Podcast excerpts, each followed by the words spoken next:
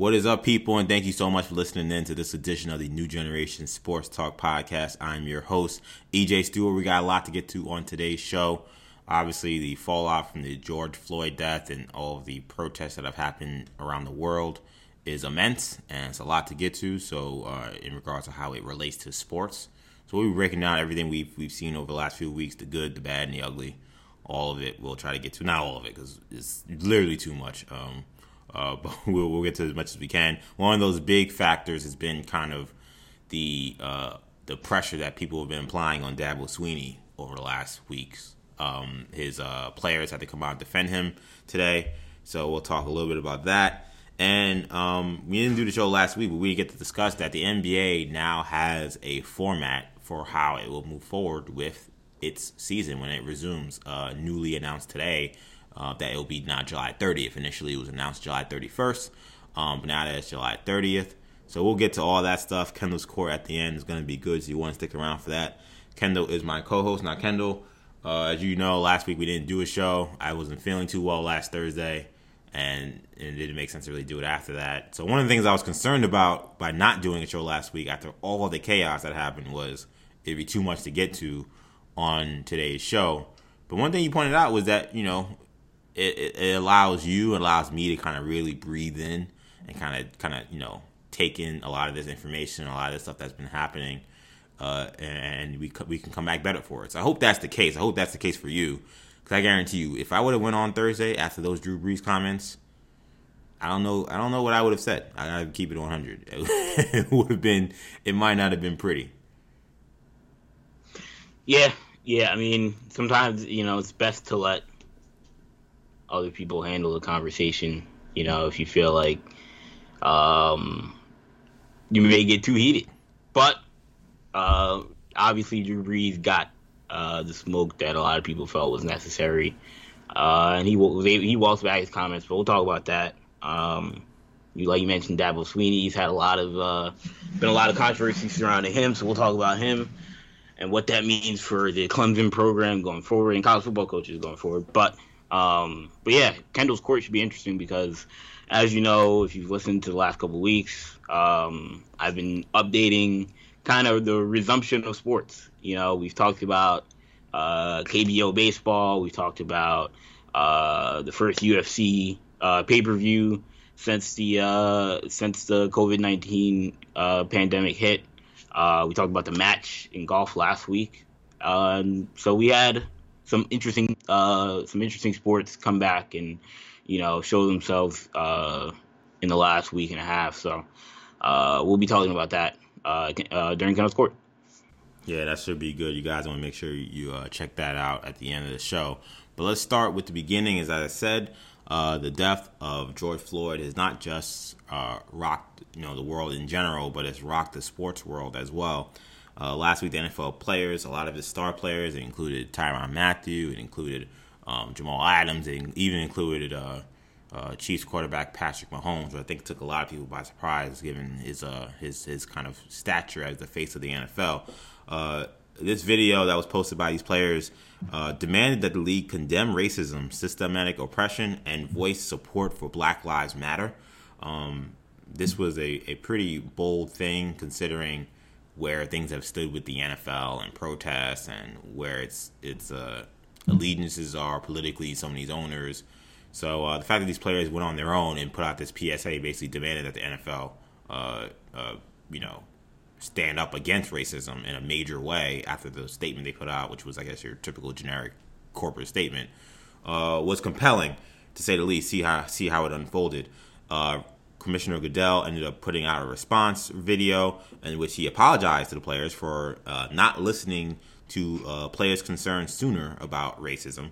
Uh, but the video did not mention Colin Kaepernick uh, at all, despite um, a lot of people hoping that that would have been the case. Uh, he's essentially been blackballed, obviously, for taking a knee during the national anthem in 2016 to protest racism and police brutality.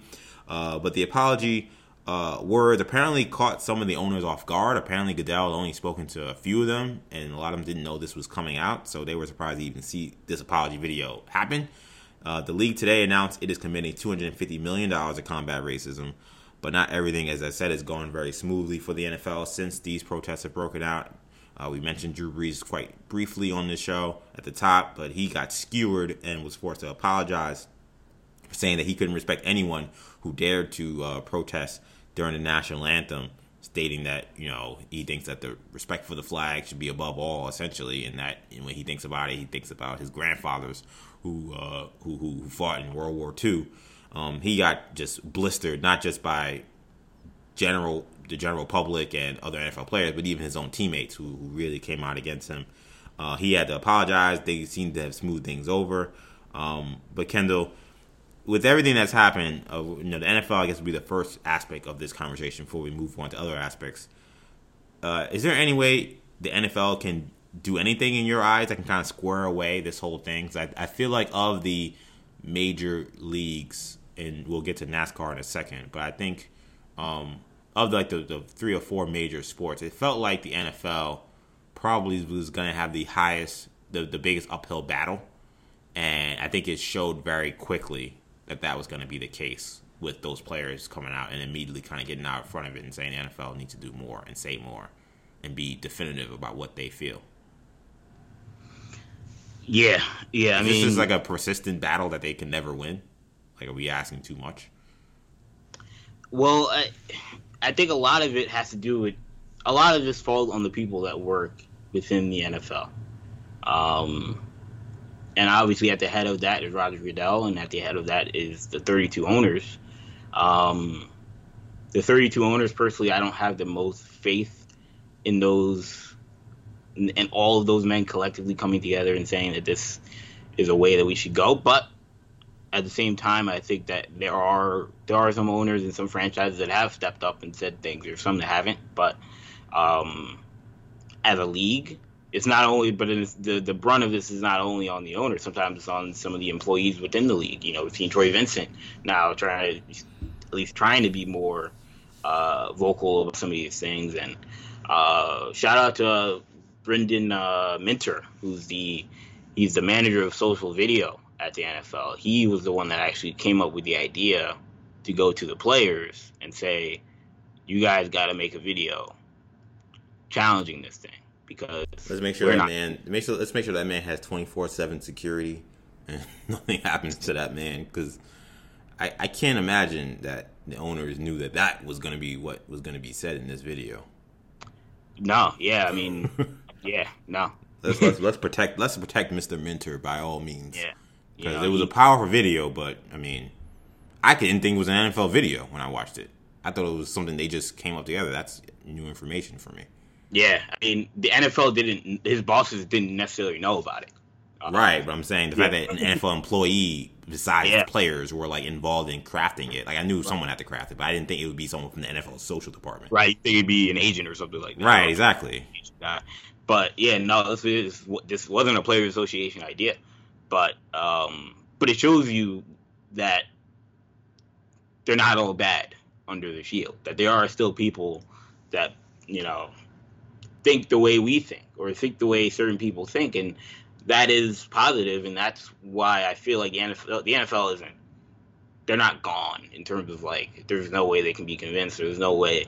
A lot of these things are either you know their own kind of deep down beliefs for a long time, their own kind of uh, conservative. I don't say conservative, but you know things that haven't aged well. Their their own beliefs that haven't aged well, or uh, money, or a lot of these things are financially uh, incentivized uh, for them.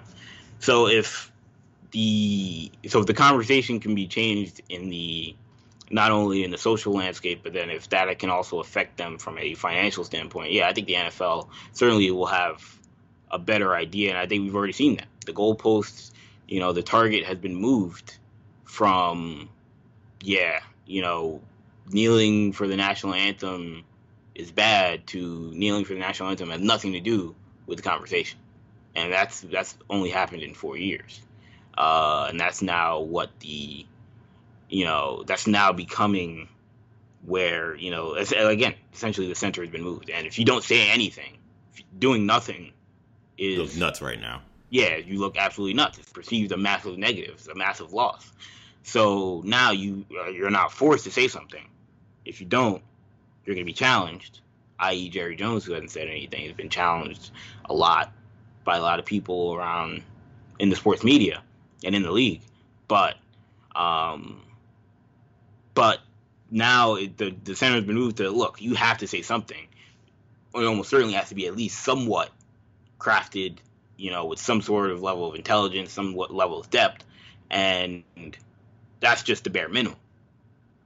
We've now seen the NFL come out and make donations and things of that nature that also kind of add to the add to the level of you know whatever they're trying to do and you know trying to put their image in a more positive light. So that helps. So i think there are things they can do. Uh, obviously colin kaepernick is a guy that would certainly help push them in the right direction. And it's sad that we have to say now in 2020 yeah signing, signing colin kaepernick would certainly help the, the image of the league because when we had these discussions over the last four years it's been more so yeah, Kaepernick is a massive risk for the league and how many people they're going to lose. And now I think people are finally starting to realize, and hopefully the league is starting to realize that in reality, the only people you're going to lose are, I don't want to say they're all racist, but like the only people you're going to lose at this point, if you sign Kaepernick, are going to be people that you probably don't want as fans anyway.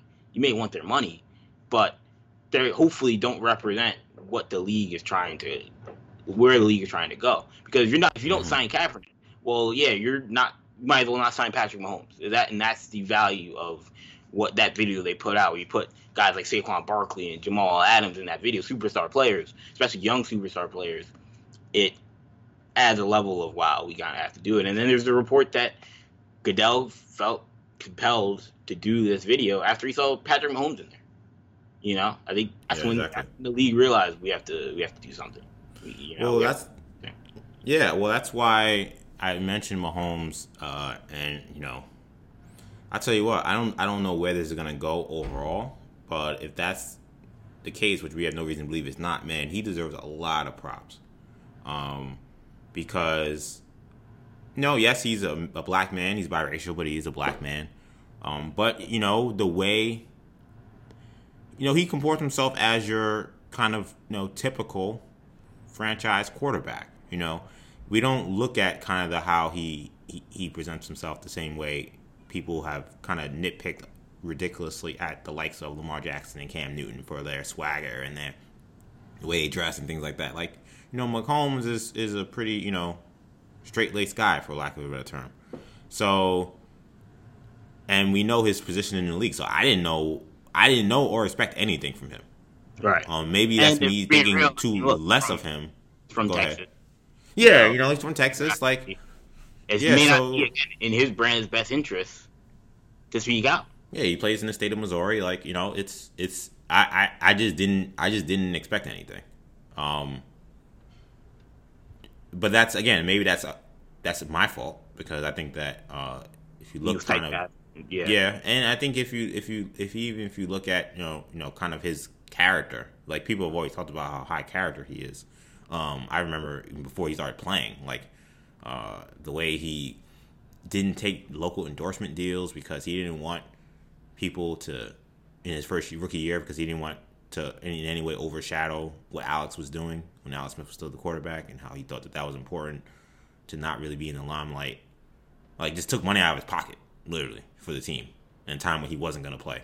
Like so, and I know that's one example, but there are like he's he's been a high character guy since he stepped in the league. So I don't know why I didn't think he would, but we know what happens. There are other high profile quarterbacks, black and white, who who because of where they are and where their stature is, kind of hesitate to speak out on these things. And so the fact that he did it, I, I think, especially if this ends up going a long way with the NFL having to really do a lot. We already see them, you know, forking over more money because that's the only reaction they have is just throw money at a problem. Uh, you know, that's that, that that that's something. You know, so I think you know Mahomes deserves a lot of, a lot of credit for that. The thing about Cap, first of all, I think that the Goodell, the Goodell thing just rings hollow. I think for a lot of people, the whole video he posted because he didn't mention Kaepernick, and he didn't mention that they were like what he says they were we apologize for not listening to you guys sooner about racial issues. I'm not sure if that's really the the that really was the beef of the 2016 thing, like the overall beef. Like you had to like kind of set up to what exactly is the issue right now. I think the issue overarching. I know we can get kind of in the, in the weeds, but the issue became the league's kind of lack of support for players protesting racism and police brutality. Like it's just like they gave them no cover at all. Basically, they left them completely out to dry. The president's talking crazy about them. It wasn't until then where they finally did that stupid thing where every team kneeled. Like it was like this is ridiculous at this point. Um, and like that that lack of cover and you know continued with guys not getting re-signed, Kaepernick being blackballed. Like that, I think was overall issue. It wasn't that you weren't listening to them. Yes, that was one of the issues because they there were issues where the league and them weren't seeing eye to eye about how to go about making some kind of change. Uh, the players coalition, in its, in fairness, the players themselves also had infighting that that didn't make things easier. But I think the larger issue was that y'all just left us out to dry. We went out there, a lot of us, to say this is wrong, police brutality is wrong, racism is wrong back then, and a lot of you guys, because of your relationships politically outside of football, or just because you you feared the backlash that they were getting. Let's not keep it like, oh, everything was fine and you guys just did something out of like they were getting backlash. There's no question about it. But instead of kind of standing up to it and kind of backing the players, they cowered. They just they left all those guys out to dry. Reggie, Jerry Jones saying no player should ever kneel for the national anthem. Like, like they like a lot of these owners, a lot of these teams just kind of just, you know, just let their players kind of do whatever they wanted, and uh, you know, I, I did a story Antonio Cromartie. Shout out to uh, to Master. T- uh, please forgive me for pronouncing your, your last name. Uh, what is his last name? Well, I, I just call him. You tried it? yeah, I I called him Master because I've met him before, so I only know now. I, I feel like calling him Master. Master from uh, uh from from Bleacher Report, who talked to Antonio Cromartie. Twitter is uh, Master Test. yeah, let's go. Let's go with Master Test because I, I know it's Test Fast Tesfatsion, I believe. Um, but anyway, uh, shout out to him. He he he did an interview during his series that he does for Bleacher where he talked to Crow, uh, Antonio Cromartie, and Cromartie talked about how yeah I got cut because I kneeled. Um, this was I think when he was with the Colts, and that was I think that might have been the game when uh, Pence showed up, if I'm not mistaken. I, I, could be mixing those details up, but I'm pretty sure it was the Colts. That's the one thing I, I know for sure. And he did get cut because of it. He felt. Um, he said they said oh it's because you're injured, but he's like I'm not injured. So like guys lost their jobs. Like this was a serious deal. This wasn't like nothing, and you guys like just completely let the guys out to dry. And I think that that also a lot makes the Goodell apology feel hollow because he's kind of referencing something that kind of yeah it's part of the issue but it's not really the issue. Because I, I don't know if anyone really thinks the nfl is supposed to like be a, a, a, a change agent for like racial justice in america. Now there's racism in the nfl like the fact that there's you know two one black coach two black I mean black coaches there are there no black executives. Like there's there's systemic racism within the organization that they have to figure out. And I don't know how much of the conversations the players have with the NFL was about that. I never felt like it ever really was, and that was one of the issues I think I probably had with um, where negotiations were going with between the players in the NFL. But I think a lot of it was just this was they were doing the right thing. Let's keep it 100. I don't like who could argue against fighting racism and police brutality. If you're fi- arguing that, then I don't mean there's really not, nothing to talk about at that point. So if you know what their cause is right, that black men shouldn't be getting killed and beaten up by police, and that racism is a bad thing in America, and that it's a problem, all seemingly easy things to understand. Why was all the fuss in 2016? Why did the NFL not feel comfortable embracing those players? It was out of cowardice. Out of cowardice for their pockets, out of cowardice for public appeal. And what they learned very quickly is man, times have changed. That's the one thing I've learned. That's the thing I've learned the most out of all this thing is, you know, we talk about how, oh man, we have no progress and things are just as bad as it was. And to some degree, yeah, like a lot of this is showing how little we've gotten accomplished. But as I told you um, off air before we did this show like days ago, like this whole, that whole Drew Brees thing, Drew Brees thing told me where we are and why how far we've come because what Drew Brees said, you could have copy and pasted that same answer from 2016. He's not catching any smoke for that. any. That was a he went with the basic. This was like your your spider two Y banana, like easy completion, first down. Like okay, I can't talk about racism, um, but I want to speak to about the flag and why you can't protest the flag even though racism is bad. Oh, military. Like that was just like simple. This is your this is your check. Here's your five yard check down. Like this is easy. Yeah. And or this is like you know a layup in the paint. And man, the United States of America. If this was like a, a going in for a layup, this was Tayshaun Prince coming from out of nowhere and throwing that joint into the fifth row. I mean, this was they weren't having it, and I was stunned. I, I, I was obviously completely appalled by the absurd answer he gave.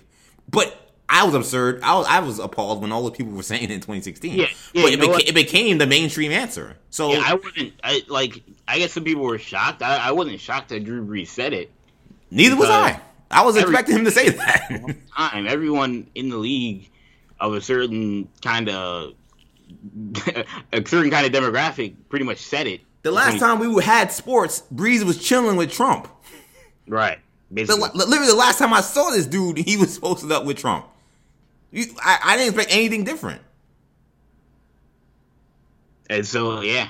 So, but the, like, yeah, again, the surprise was that, and again, I think it's because the conversation has just shifted socially. A lot, there's a lot of people that are frustrated, um, and now I think companies are realizing they have to act soon because you don't want to look like you're on the wrong side of history. Man, I don't. I I think that it's it's nuts to me that Kaepernick has not been signed yet. After all of this, like it's. I think these teams like you're saying clearly like, don't know clearly don't know business. Two weeks, no one signed him. Yeah, that this is completely crazy. Like crazier than even at any point in this whole thing because because it's very clear what the business move is and where people stand on this in regards to the people that are really putting a voice out. You know, it's just like when you know in politics and they say, you know, yeah, maybe things are 50-50, but the side that has the most energy is usually the side that wins. Where's the energy right now? You could argue that the energy was overwhelming for maybe in 2016 was maybe overwhelming for the people. Oh, military, oh, whatever. Like you could argue, man, those people were really strong, and they had a president and a vice president behind it. Look, I, am not going to say anything other than it was still cowardice to, to stand where they stand, but at the very least, you could say, okay, there is there are some loud people out there who are making it clear this guy is unwelcome. His trip to Buffalo was a horror show. You know what I'm saying? You know, so so I don't want to minimize that aspect of it, but they're not nearly as loud or as visible or as seemingly interested now. Because what the NFL players did with that video, what Goodell did with his video, the the absolute blistering that Brees got for it because his comments. If that would all this happened in 2016, you would have heard way more of the yeah, but yeah, but Brees lay off his like he's not getting it. Nobody's getting that. Nobody after what happened to Mr. Floyd, nobody is even daring to kind of step up and be like, "No, I'm not going to allow this to happen. This is not right." In regards to protesting, in regards to standing up for Kaepernick, a lot of people, especially, I think what also has turned is a lot of people saw Minnesota burning, and then you know there are some people who still don't get it, but a lot of people are like, oh, this is why peaceful protest is probably better than this. Yeah. And I'm not gonna be the one to I'm not gonna be the one on the podcast waving my finger at looting right now. Sorry. Turn to another podcast.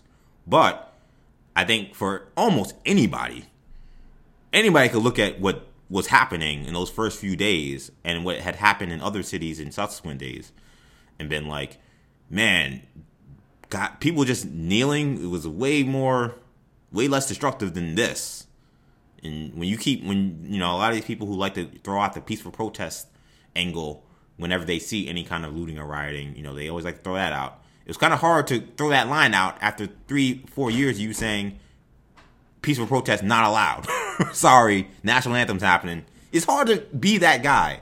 It's hard to be that gal talking about peaceful protests when you skewered and humiliated and uh, slandered a man who peacefully protested. The exact same thing that people were, and these weren't protesters to be fair, but people were rioting over in, in, in some of these cities.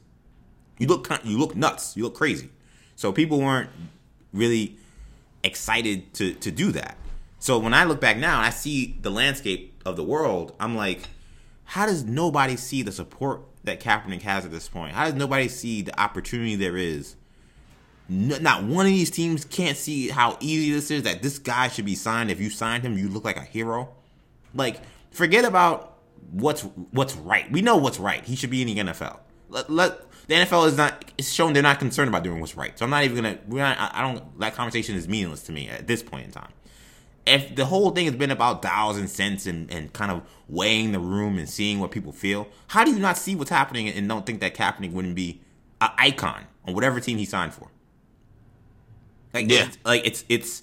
I don't see the yeah. like. There is no argument for not signing him right now. And, and that's and we had this discussion two two and a half years ago, and uh, I think it's becoming more, more clear now than it was then. It was still very murky, but when Nike signed Kaepernick, we had this discussion of, yeah, I mean, is this a good business move? And at the time, my stance was, look, I don't know whether or not will they get will they catch flack for it? Absolutely, but I'm not going to be the one to tell Nike they don't know how to run their business, or that I'm not going to be the one to tell Nike that uh, they didn't put in the calculations that signing Kaepernick was a smart business move, especially going forward.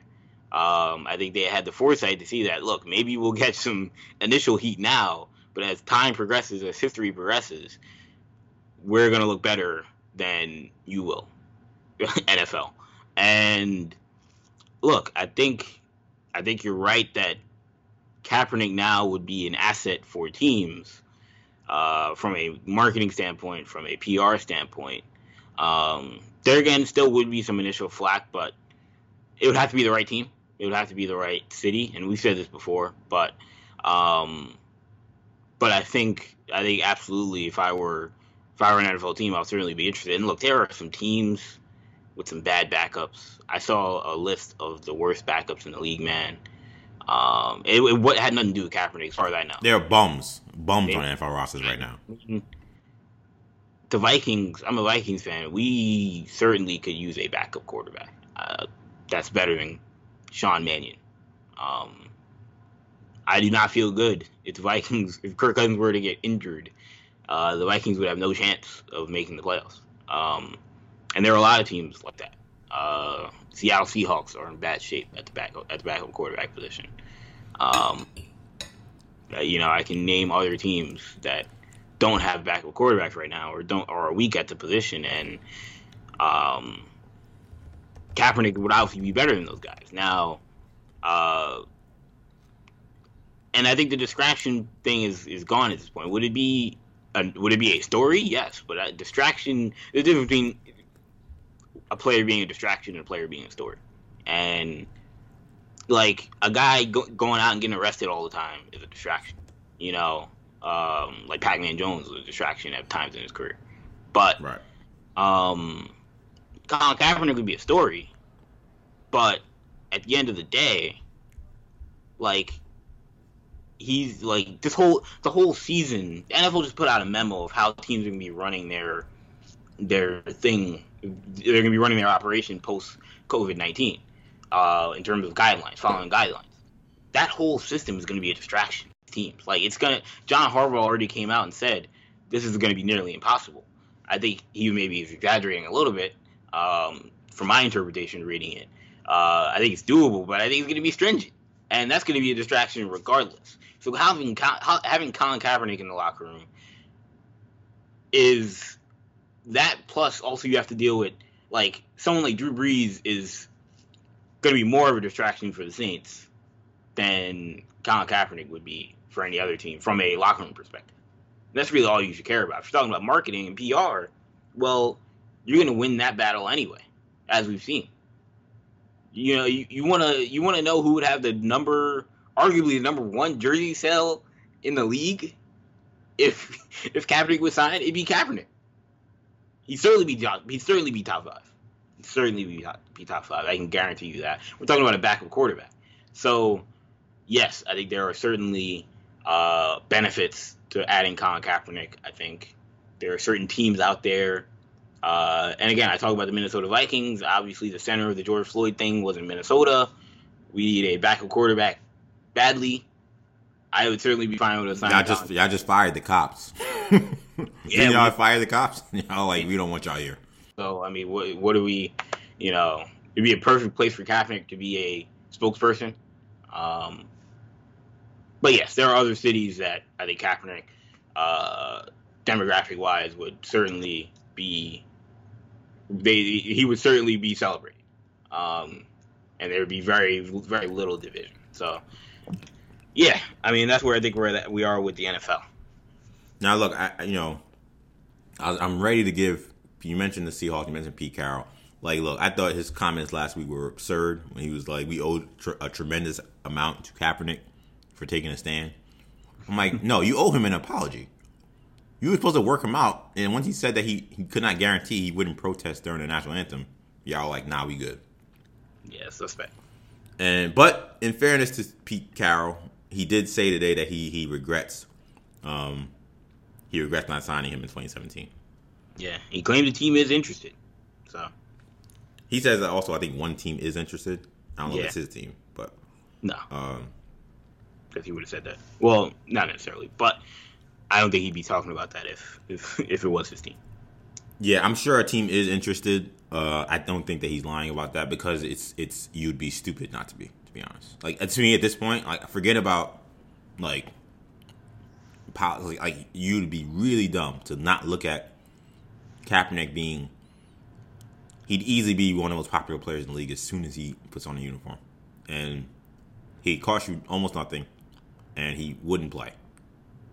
And and you're yeah. like, no, no, we're not. Still not gonna like. You look. And if like, he does play, he's probably better than the guy. Yeah, he's a way better option than probably the guy you got on your team. So like, there's really very little back. Very, very little, unless it's your own personal biases.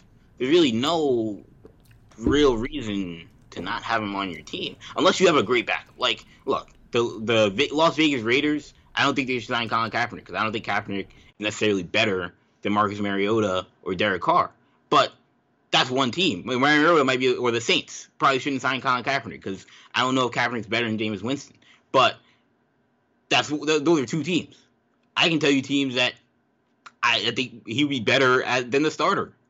New England, well, so that's right. there are certainly situations where teams have weak backup quarterbacks where he would be light years, uh, light years more uh, respectable option as a backup than right now whoever the guy is uh, as the incumbent. So yeah, I mean from a from a football perspective it makes sense. From a marketing perspective it makes sense. Uh, and look, from a social perspective, you really get out in front of this conversation. So, I mean, I think that it's it's really a win-win situation for the NFL team, and I think some team will take the plunge, uh, and that'll be interesting. Um, we mentioned uh, that this is you know touching all sports. Um, NASCAR took, which I guess I didn't really realize how big a deal this was. I should have, because people were like, "This is a huge deal." I'm like, yeah, I guess it is. The more I think about it, but to be fair, I've never been to a NASCAR race, but NASCAR announced that they are officially banning all show, signs or showings of Confederate flag, which, if you go to a NASCAR event, is very prevalent. Yeah, um, it's like going to college, that. It's like like going to college game day and seeing a Washington State flag. right. You're like, oh, there it is. I found yeah. it. Yeah. Yeah, it's that it's that bad. Is that part of the culture? And um, and NASCAR, you know, this week decided, nah, we ain't, we can't do this anymore. So uh, so they, they're banning it. Um, we knew that. I know I said, you know, football, pro football, NFL would be one of the major sports that would have kind of a reckoning after all this. NASCAR was going to be kind of the big one to me, the one that probably had the most hurdles to go over because um, I mean, it's just the history of the sport is extremely white, uh, extremely southern, and at times has been extremely racist. So, this was going to be a uphill climb, and this was their first step. And first of all, at least I know I know this is a serious moment, but at least I will have uh, way less guilt when I buy NASCAR Heat Four. In oh yeah, I was thinking the same thing. I like I don't, I don't, know if I could have got. I that that was one of the things that was holding me back from getting the game. Not necessarily the Confederate flag, but just the overall culture of NASCAR. Sometimes is not the most positive. So and you and you know me, Kendall. I like NASCAR. Oh, like, like yeah, I'm a fan of NASCAR. I'm not a huge fan, but I like NASCAR. I like races. I like the sport. Like I'm not one of the people who say it's not a sport. Like I like NASCAR, but man, like it's hard to get behind it as a black person. Like they make yeah. it really hard. You think wrestling is hard? you know, some of the stuff they do in wrestling, man. NASCAR, it's tough, and at least they made it a little easier because I because I you know I'm stuck in the house. I can't do nothing, so I'm trying to think. Okay, what's my next video game I'm buying? I was like, oh NASCAR. I haven't played a NASCAR game since I was like ten. Maybe I'll buy this joint. But like, after, I tell you what, after that George Floyd joint, I was kind of like, man, I don't know. I don't know if I could drop that twenty bucks, thirty bucks. But this was at least a step in the right direction. Um, they some of these guys are losing it already. One dude quit. quit. Racer, oh, yeah, Ray Circiella, whatever his name is. Yeah, Ray, Racer just quit. He, he just he, he, just decided I've had enough. I can't deal with this. So I can't I can't work without seeing um, signs of oppression and trait yeah. traitor and, and being a traitor and racism. I can't work. Sorry, can't do it. I, I quit. I mean that's literally and that shows you how crazy uh, I, regressive this sport has been. Uh, they said, I, "Yo, you cannot show paraphernalia from the traitor faction of the country from 200 decades, 200 years ago." One guy was like, "Nope, can't do it. I'm done. this is too much. This is too much for so me." Funny because like uh, on ESPN First Take, they had Marty Smith and um, Ryan McGee on there. McGee had an awesome uh, article uh, on ESPN.com. And he talked about it a little bit on First Take. And if eh, if you want to hear like the perspective of like obviously a you know NASCAR analyst, Southern guy who uh, kind of he he he put it out he put it out there and said, look, I have I I'm the descendants of slave owners. You know, my great my great uncle and great grandfather fought for the Federal Army, and this thing is trash. That's basically his point. And well, you know, so I would suggest you listen to his the interview or you listen to or you read his article. Uh, but it's funny because both of them were on first take at different times, and both times they were like, "I've never even heard of this guy." like he's the equivalent of like a double A baseball player. you know, I'm done playing. Yeah, it's it's just it's hilarious because the guy has never won a he's never won a, a, race, a truck race, truck series race. Um, so you know he has a lot in common with the Confederate uh, the Confederate Army. But yeah, lo- losers. Yeah. but um, but yeah, no, I mean it's to me like this was this has always been. It's like I kind of feel the same way you feel, where I was kind of like it, it, I kind of felt bad myself that I wasn't personally more like the, the, like I wasn't more like frustrated over the years that that was a thing because I knew it was a thing. You I know, did too. Like you know, ESPN or Fox Sports or NBC, whoever would broadcast races would highlight it, but you knew it was a thing. But like, you kind of were just like whatever, you know. The guy, the, the guy stuck in his Confederate flag. Like we get it. There are races at NASCAR events. But like the way, the more and more you think about it, you're like, how do how's that even allowed? But then it kind of goes to even the country. Why is it even allowed in the country? Um, you kind of feel like they should probably be banned. They probably should be banned at a federal level. But I mean, that's not my that's not my uh, job. It's not my discussion necessarily. But from a sports perspective, um, it is kind of wild that you know it is kind of wild to think that guys were bringing these people were bringing these flags in, and it was it was normal. It's part of the culture. And I, you know, it is good to hear some of these people come out and say that, yeah, you know, like we, eh, you know, the McGee's of the world and the Marty Smiths come out and say it was never cool. You know, we never looked at those people and said, yeah, man, those, that's my guy. Like they were always looked at as hateful people that would bring it'd be like eh, you know bringing in a Nazi flag, you know, at, at some sort of German thing. It's like right. you may not overtly call the guy out. Maybe you will, maybe you don't. But you you still look at the guy like he's a clown and a bigot. But regardless, um, it's a positive step in the right direction. Uh, I didn't expect them to make this decision this quickly, but they are gonna seems like they're gonna start having fans that uh, minimal amount of fans at races soon. So I think they feel like they have to get out in front of this now before a reporter, you know, some some clown brings a Confederate flag to their next race, and it's they're gonna still try it. You know, someone's gonna try it. It's gonna be interesting to see how they enforce it, but yeah, you know, positive step in the right direction for NASCAR. They already they already had they had the the controversy with uh, one of their drivers, Kyle Larson, a couple you know about a month or two ago. You know, saying the N word on a live stream of one of their e-sport races or whatever. Um, so like they haven't had the, beg- the the best uh, race relations, and Bubba Wallace is a black driver you know, black. Uh, uh yeah, he's putting Black Lives Matter on his car this weekend. Shout out to him. Yeah, that kind of that I think is kind of amazing why they had to do this. I mean, if one of your, your stars, not exactly you know a superstar, but still somebody who obviously speaks for a segment of fans that probably aren't the loudest, but still exist. Um, you can't you you can't be the ones to ignore that.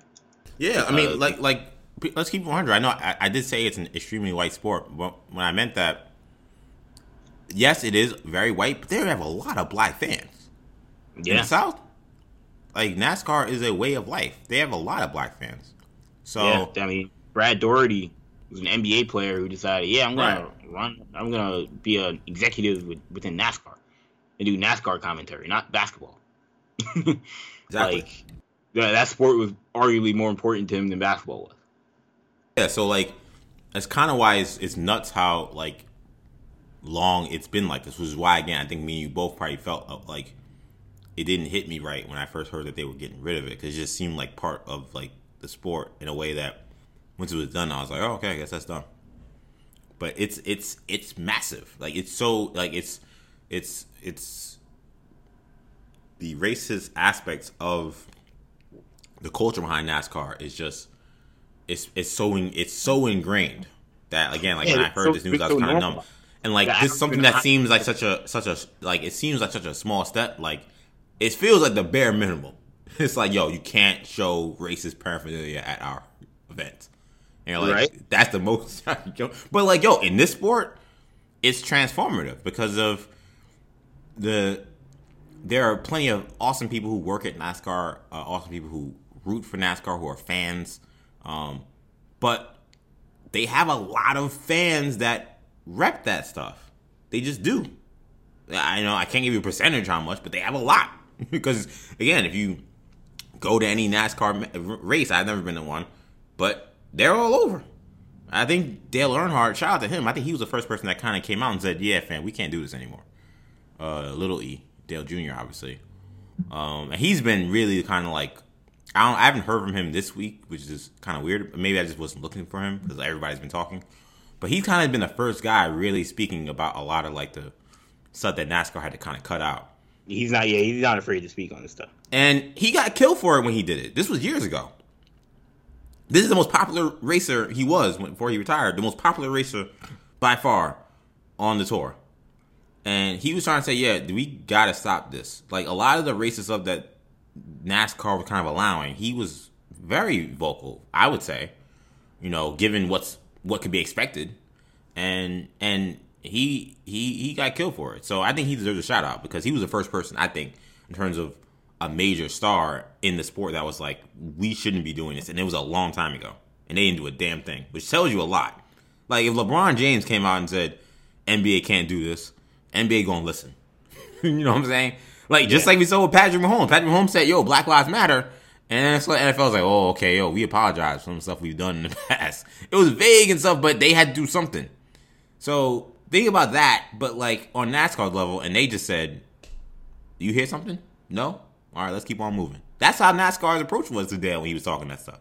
So he deserves a shout out because he's been um, talking about a lot of stuff that NASCAR had to fix for a long time. I, I, I did think he deserved a mention. Um, man, we gotta talk about James Dolan, Kendall. James Dolan, uh, Knicks owner. Apparently, things even when their the season was the season ended literally. It seemed like, and then days later, the Knicks were back in the news because you know the Knicks were not one of the 22 teams that were going to be invited to Orlando. And I'm like, all right, well at least I ain't got to worry about Knicks no more. It's like, nope, here's James Dolan, uh, as uh, Pablo Torre was putting out tweets saying that man, dozens of MSG employees are meeting and talking about what they're going to do about the fact that Dolan won't put out a statement, and he made this ridiculous uh, in in house memo about basically, you know, this this memo was ridiculous, and it shows you how bad things are with the Knicks that this joint just got leaked out. But um, basically saying, hey, this is a rough time for our country, but remember, man, Madison Square Garden, we care about respect and peace, but we don't really get into all this stuff. That's for other people to get into, which I don't even know what to say to that. Like, I don't even know. Like, it's it's his lack of awareness and lack of just common sense with some of these things is really starting to become it's really starting to become alarming to me. Like I know maybe it should have been alarming 15 years ago. It's always been alarming, but like we know what Madison Square Garden looks like on the executive level, Kendall. It's a lot of black people. Yeah. Um, not just in the basketball department. It's kind of everywhere. You work if you go to Madison Square Garden, a lot of black people work there. Um, yeah. Dolan, that's one of the things I think that is it's one of the only reasons honestly I think he probably is still the owner. I'm gonna be honest. I feel like if if if we if the city really wanted to push him out, I think that we could get him out of there. But I think uh, there is a segment of fans, and the Knicks have a lot of black fans that look at this and said, "Well, this guy has run my team into the ground. We cannot. There's no denying his uh, the opportunity he's offered black people in high positions in the, in the organization. Like it's the one thing you literally can't do. Like I saw somebody tweeted that oh um, when they heard that the Knicks was looking at Thibodeau, somebody I forgot who it was, and I respect them a lot. Uh, but they were like oh you know oh yeah wait for the Knicks to go find a retread guy going after Thibs. Oh, why not uh, why not give it a right? Who was it? Was it M Grads? Maybe, maybe it was. No, he um, came out. The one saying like, "Oh, you know, this is the perfect time for you guys to make a change," and you go with this guy. You go with Thibodeau. Yeah. And it's but like, why don't you go with a young black coach? And I'm like, that's literally all they've been hiring recently. Yeah, and like good. It's not the reason why they suck. It's just they, they hired. They, I mean, obviously, just had a, a, black trio in the front office with Fizdale, uh, Perry, and Mills. But then you had before obviously you had Hornacek. Before they had Derek Fisher, you had Mike Woodson. Three of the last four coaches were black. Two yeah. of them were very young. There's not there's no there's no case to be made about racist hiring within the Knicks, which is which is why I thought that statement was ridiculous, and why I again I think Dolan is still here because because we saw what got what how did they get Sterling out of there? Eventually, racism. They like it was the one yeah. thing in this league they could not tolerate, and they found that as the way to get him out of there, and they get loophole. Yeah, I don't think with with Dolan there isn't much else going for him besides this. So I think that he could have been out of there, but because of this, I think a lot of the league and a lot of black fans, and I think a lot of you know black people within the league probably like, well, he is hiring black, and so therefore the the kind of like overwhelming voice of people demanding that he sell the team. I don't think he's ever gotten to the fever pitch it probably should have or should, but it might now because he's now saying that you know we don't offer our opinion on social matters. Essentially, um, the quote was, "As companies in business of sports and entertainment, however, we are not any more qualified uh, than anyone else to offer our opinion on sports on social matters. What's important is how we operate."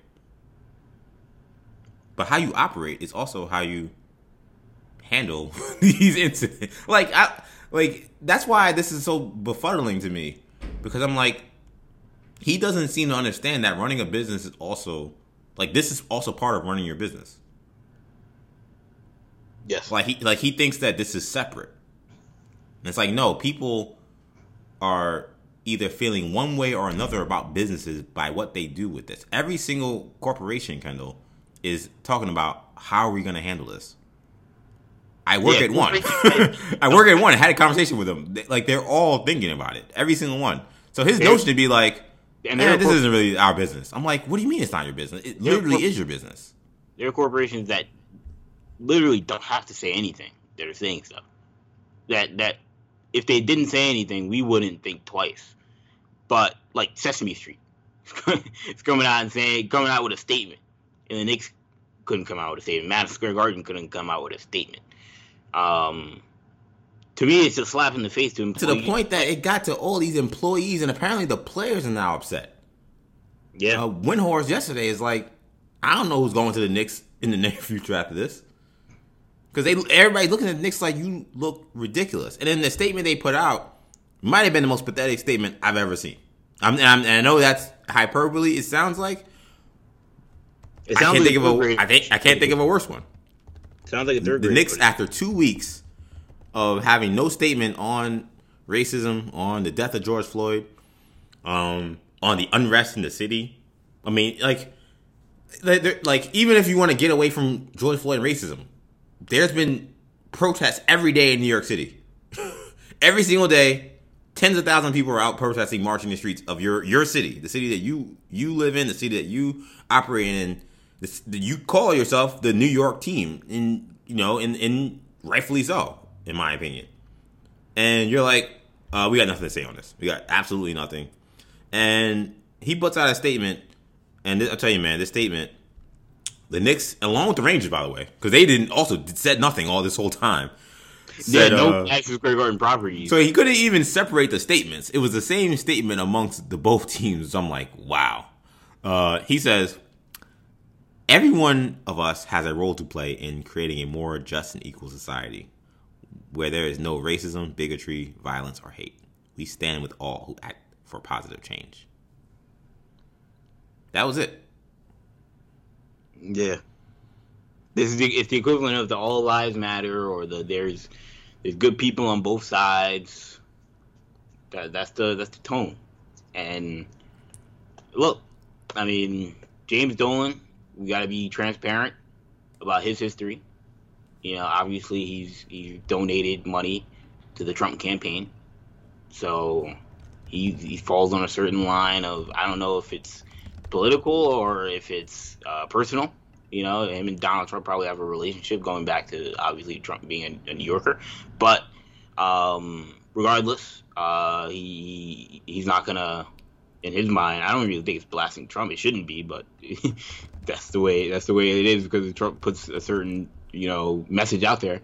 But regardless, um, he may not feel he wants to blast Trump. But then the other side of this is, you know, he runs an establishment, Madison Square Garden, that is largely protected by the NYPD, you know, and he may feel I don't want to, you know, backtalk the NYPD. I, those are those are the only those are the only two explanations outside of just obvious stupidity, and you could argue obvious stupidity regardless of whether or not those are his excuses. But um, those are the only two explanations I can give for why the Knicks, you know, are enjoying James Dolan are so stuck on not saying anything. Because How does James Dolan think that in this city, New York City, that again, where thousands of people are protesting, have been protesting every day since the Thursday during that week when Floyd was killed. Ever since that Thursday, it's been protests every single day. It's been thousands of people. How did he think this was going to play out? Just in the city. Forget about the world and in basketball. New York City, every other sports team. No, the Giants were pretty late too. Let's get, let's call it what it is. They were also late, and their statement wasn't the greatest, but they said something. Like, how did he think this was gonna play out? He thought nobody would notice. Like, that's the thing. That's that's why this is this feels so insidious because I don't think James Dolan is a dumb man. He knows how this is gonna play out, and he does it anyway. He has to know that his his people are furious with him, and he he does it anyway. Like that's where I, I come. Okay, well, what is your problem? Like you knew how this was all going to play out, and you knew it was going to do nothing but harm for your company, Sure. and yet this is what you decided to do. You I'm made sure this decision. This was a mistake. I'm- sure he had people directly under him that have a direct line to James Dolan that told him one that told him you should put out a statement about this. Other teams are, and he explained to them why he's not going to and why they shouldn't. Um, I'm sure the PR people, whatever PR director or whoever, went to him and look. The Knicks PR department. I don't know if it's their fault or if it's James Dolan's fault, but they've had a rough, they've had a rough time. They've had a rough lifetime. Yeah, the, the Knicks PR department, the Knicks PR department is like they're batting like 170. Yeah, in this in this season, they're batting about 170. They've struck out 200 times. It's been a long, it's been a long year. Well, it was a basketball now. They, they're averaging about four points a game, shooting 28 percent from the field yeah. this season. It's been a, it's been a long year for the Knicks PR department. I mean, it's every time any the Knicks say anything, it goes bad. maybe that's why they didn't say anything. They're like, if we say something, people are gonna blast us. And this is the one time, yeah, you probably should have said something. Didn't have to be great, but you should have said something in a timely manner. You just sat around, and now it got to the point where uh, employees and players had to vocalize through back channels their frustration to the point where and it wasn't even back channel. They went to one of the top faces on ESPN. Well, yeah, yeah. It was I mean, like, here, yo, here's the statement this dude gave us. Here's right. here's why we haven't said nothing because everybody's saying why aren't Knicks saying anything? Here you go, Pablo Torre. I know you host a, a, national show every every every day, and you have a national platform. They didn't even go to a back channel. They didn't go to incarcerated Bob. They, you know, they didn't go like they went to Mr. ESPN and said, "This is this is what's happening. We're all outraged." And so it's it'll be the look the free agency thing. I think is real. I think look, Leon Rose has has World Wide Wes and those guys have massive connections. So do I think the Knicks will still get players that they're connected to? Yes.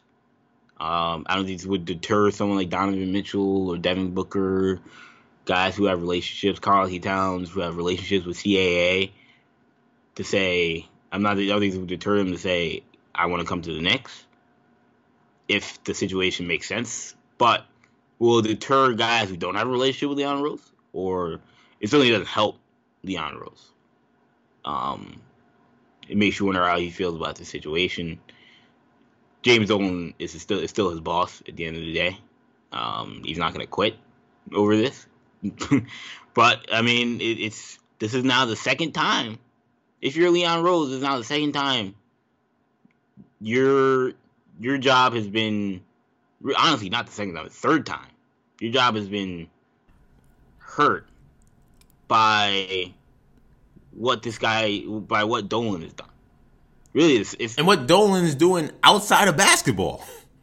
Yeah, like it's not e- it's not even stuff that he's hap- that's happening within the team. It's not like oh he's got a beef with my coach or he's got a beef with this player, or it's like he's beefing with a fan. He's beefing with his own employees who don't work in the basketball department. Like he's put guys like Steve Stoute on te- on television. Like he's doing like yeah, a guy who doesn't know anything about basketball to talk about to go on a basketball show. Basically, that's what first take basically is. Like, at what point? I don't know. I, I don't know. What this, I don't know. Like, it, some of this stuff looks so ridiculous. You like that's why I can't. I, I can't help but feel like no. Some of the stuff he's doing on purpose, and that's really frustrating because it's like. Because then it's like it, it, really gives you that hopeless feel. Because it's like, like you know how you know how like anybody again anybody with a brain could have been like you know how powerful would have been to get all these Knick players um, especially someone like Taj Gibson, who's already been in the community talking about these issues the whole season. The Knicks, the Knicks social media don't want to put out much because there's not much to put out. And I follow, I follow the Knicks. I'm a Knicks fan. They put a lot of Taj Gibson up in the in the Fort Greene projects, talking to the kids, making a, a new court. He's he's been in the community since he got to New York. And shout out to Taj. They've been posting that stuff all year. You know how simple it would have been to been like, yo, put up let's put up something together. Let's get Taj Gibson. Let's get a couple of young guys. Let's have them say something about racism. Say Black Lives Matter. Boop bop. We good. You know how good that would have been. It's simple. It don't take it like it takes no intelligence. And I know there's intelligent people in that organization, which is why they felt like they had no choice but to go to Pablo. Like, like they felt like they had no choice. They were like, we're seeing this organization be tanked from a PR standpoint for no reason. And the only way we can even put shed a light on how we feel about it is just give you what this guy told us. Dolan's playing a dangerous game, man. And like I know it's his team, it's his money, he can do whatever he wants, but he's playing the game that Donald Sterling played. become as like un, has become as unlikable as possible around basketball circles, around sports circles, around entertainment circles, to the point where you make yourself so many enemies that people are gonna be trying to take you. One, people are gonna be trying to take you down, and two, if you slip up in even the slightest way, or in a big way like Donald Sterling, if you slip up, they'll be looking for reasons to get rid of you. Look, I'm a So- Knicks fan. Yeah. James Dolan's better be he better be careful. Look, I'm a Knicks fan. Do or die. But I'm never gonna root for them against them unless something really bad came out. But I feel like I almost I'm almost getting to the point now where I feel like first of all, this guy he ain't gonna be the owner for that long. I'm gonna be he this ain't gonna last very long. Not much longer, rather. Cause something's gotta give. This is getting too outrageous to where like through his own incompetence or through the league or, or through, through the city saying we've had enough, we're not to take this anymore, he's to give up the team. But I almost feel like at a certain point, like maybe it's best for the Knicks just to remain terrible until he gives up the team, because any like glimpse of hope will only keep him around longer. Yeah. And I mean, I've I've I've always felt that he's never really had. I, I've always felt that for whatever reason he hasn't had the right temperament or heart to really be a basketball owner, and that it made sense for him to just get out. Like he doesn't seem very happy doing it, so why does he do it besides just money? But I mean, at a certain point, like I, I just I just feel like if if they if they get decent, they get another good player in this draft, and they start to look like they there's some light at the end of the tunnel, and then you know there's a little more excitement back in the garden. Because look, the Knick fans are the Knick fans. They're the best. They are the best fans in the world. They'll support And- the players no matter what. This team could just snip, try to fight for an eight spot, and this that garden will be rocking, and it's going to be a whole different vibe. And uh, and that alone could he could see those dollar signs and say, "Oh, I guess I'm back here now for another five years until we bottom out again." Like at a certain point, like yo, they just need to really be terrible for a long time until he realizes there's just no there's no path forward for him as a as a owner anymore, and he just needs to get rid of the team. Because I, I otherwise I don't know. Like I just feel like this.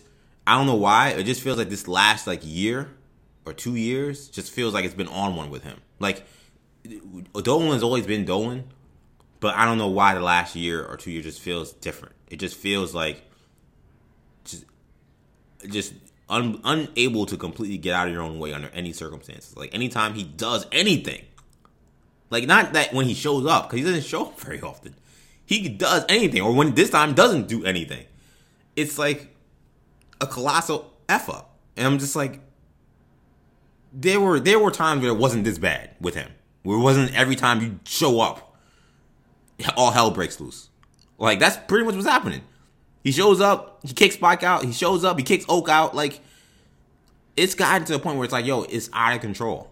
And look, man, he I, I do agree he's messing. I do agree with you that he's messing with fire because Adam Silver, he don't mess around. He will throw that man out of the league if he You know he would he would have been done it if he could have had a way. to yeah. You saw what he did to Sterling. He he like he he keep keep messing around. Like They're gonna, they're gonna find they're gonna find a, a you know whatever that girl's name was. Um, they're gonna find you know a sister or someone. Like, they're gonna find someone to get him. Like they're gonna be like, yo, you got a you got a sister or a cousin. We got another problem in the NBA. and the, the, I mean, look, they can make they may find a way to spin his relationship with Donald Donald Trump into a dangerous to a dangerous thing. I don't know. We'll see. But I'm telling you, the NBA is looking for reasons to get rid of to get rid of Dolan, force him to sell the team. We'll see. Um, but I, I, you know, if I'm a Knicks fan, I agree. I don't, I wouldn't be too concerned over the in terms of the long term future. I don't think it's gonna be there all. Yeah, I I mean I'm glad we were on the same page on that. Um, because I, I don't- this this cannot last. This this has been like again these last two years. I just feel like it's been like yo he's completely again the only way he's he's he's been on one. Like it's like yo every time you show up, it's like a catastrophe. like every time you make any action, it's a catastrophe. Like it, like it's it's crazy. Um, but speaking of guys on the fire, man, we gotta talk about Dabo Swinney. Uh, the current, uh, current former, current and former Clemson players have had to come to defense. Head coach Dabo Swinney, who's had a really tough time dealing with this fallout of the Floyd death and the Black Lives Matter protests. Uh, former players have claimed that Swinney never disciplined a coach who used the N word during a practice. One player uh, uh, even accused him of using the word himself while complaining about the music being played in the locker room. Now, Swinney definitively denies that. and He says one of the players that were involved in the situation also denies that. So, just being fair. Um, and then he also got criticism for advising players uh, during the whole kind of arrest that was happening in 2016, 2017 to not take part in any campus demonstrations because uh, they would quote cause a distraction for the team. Um, he also was recently photographed wearing a Football Matters shirt, which was deemed insensitive by a lot of people, given that the phrase Black Lives Matter is being echoed all around the world. Uh, it's been a bad week for Mr. Swinney. He, he his first comments about this whole thing was very vague, very tepid.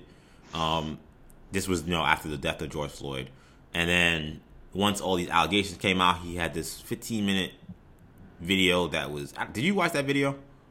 I didn't have time to watch that. Was who he? I didn't watch the whole video. I, yeah, I, I, wasn't watching. Especially I when I heard it was it was it was it was kind of toothless. Yeah, I, I, I, I was not watching Dabo for, for 15 minutes, but I did watch the I guess the major parts, and he just sounded like a dude that like explaining why his dog ate his homework. It was it was it was a rather it was really telling for a man who who who presents himself with such confidence, such humbleness. Um, also because I, I, think that a lot of people feel like his act is, is an act, but like he he also he speaks in a very kind of humble way. Uh, right and just kind of just to put himself out there to see him kind of explain away every little one of these incidents and why it was not what you think it is and actually this is what happened but maybe i should have done better and things are better now. Like it was it was like my dog ate my homework. And to see a guy who's like on top of the college football world talking about why my dog ate my homework he did not look good. Um, and his players i think realized that. Um, i know they were organizing some kind of uh, march or something on the campus but uh, they had to answer a lot of questions about Dabo through their announcement, and that I mean they knew it, so that's why I think that they knew that he was in trouble because um, you don't do that thing and think that the media is not going to ask us about our coach who is just being barbecued for a week at all, even though we make this announcement about protesting the very thing he told us not to protest three years ago. So his players came out and they tried to defend him. Um, uh, they're saying that you know Dabo's misunderstood given his background. If you don't know about Dabo's background, this is a guy who grew up extremely poor in the state of Alabama. Uh, somehow, despite not really being the greatest athlete, found his way onto playing as a walk on on the University of Alabama. Who that is that guy being a walk on Alabama and somehow became the head coach of Clemson football and resurrected the program to be the the preeminent program, arguably in college football today. So, given all that, they're saying that he, you know, given his background, I think a lot of people misunderstand. They think people misunderstand kind of where he comes from uh, in in how he approaches it. Right. And they they admit that he hasn't handled things perfectly, but they say his heart's in the right place. I'm giving you a quote from senior running back Darien Rencher, who says, "I think we're all in a position to be educated and learn how to handle situations. That's everybody. We're in new territory here and figuring the best way forward." Uh, now it's important to remember that Sweeney was was uh, he's been very kind of like hemming and hawing and kind of like being very careful with his words today, but when again Kaepernick was kneeling in 2016, players were kneeling in 2016. Uh, he wasn't tiptoeing around how he felt about that. He was very adamant about how this is not the way to do it. We need to stand for the national anthem and honor the flag and honor the people who died for our country. That was the same Drew Brees line. And that's probably why he's been hemming and hawing all this whole time. He saw Drew Brees got skewered and he was like, "Damn, that was my line. What am I gonna yeah. say now?" So now he's kind of been you know doing a jibby jam, blah blah blah. Uh, I gotta go. That's been basically how he's been talking since this happened. Yeah. And and he knows that line is not working anymore, and people are he's looking funny in the light. You know, again, another guy. He's pals with Trump. The way the way he acts, he acts like he's pals with Trump. Um, to be fair, he's, looking, he's pals with everybody. But what do you say? Like you're pals with Trump, it's it's an issue. right, and and that's and that's look, man, it is what it is at this point. Like yeah. it is what it is. Like I'm not saying yeah, that we're not gonna get into it, but we you yeah know, you know what I'm talking about. So if you you palling around with Trump the way he Dabo has liked to pal around him because he's won two championships during his administration, hmm. and the way he's kind of you know big them up whenever they've been together, it's look it looked funny back then, but whatever. He's a white college coach in the South, so whatever. But now you got this kind of smoke coming at you, and this is how you react, and then all this stuff coming out about you saying the N word, coaches saying the N word, um, you telling people don't protest. He's had a rough week, but the Trump stuff, I will I will say, was different than Ed Orgeron and Nick Saban. I think we. I think anybody that in what in what way would you say it was different? Like when Nick Saban's teams or Ed Orgeron's teams were at the White House, the the the the, the, the amount of again maybe they just conduct themselves differently. Maybe Swinney's just an overly positive guy, but just it was the, business. It was way. It was more business. It was yeah, like, it was more business. I agree. I, we're not friends, but he's president. You're celebrating us, so we're cool. Take this picture, right? And we're gonna head out. I agree. but it was different. I, again, I don't know why. Yeah, I, I agree. You, I agree. I can't tell you, but it was different. Cause that's so the thing is that like we people keep saying that oh Swinney's a MAGA supporter, and I don't know that. I don't know. Nobody really knows that. It's only by how he embraced the president the two times he hung out with him, and it was a bear hug in terms of right. an embrace. There, and yeah, and we've seen other coaches go up there, and I, I thought Ed Orgeron was very friendly with President Trump just a couple months ago. Uh, right, another guy, very but, very friendly with everybody. Right, but but, but it wasn't like Dabo. It Dabo seemed to take a, a, a joy in hanging out with Trump that just again felt different than the other coaches. Now you could say, okay, Nick Saban is a different, way different personality, and you could argue, yeah, Nick's probably Nick probably reacts that way to his mother.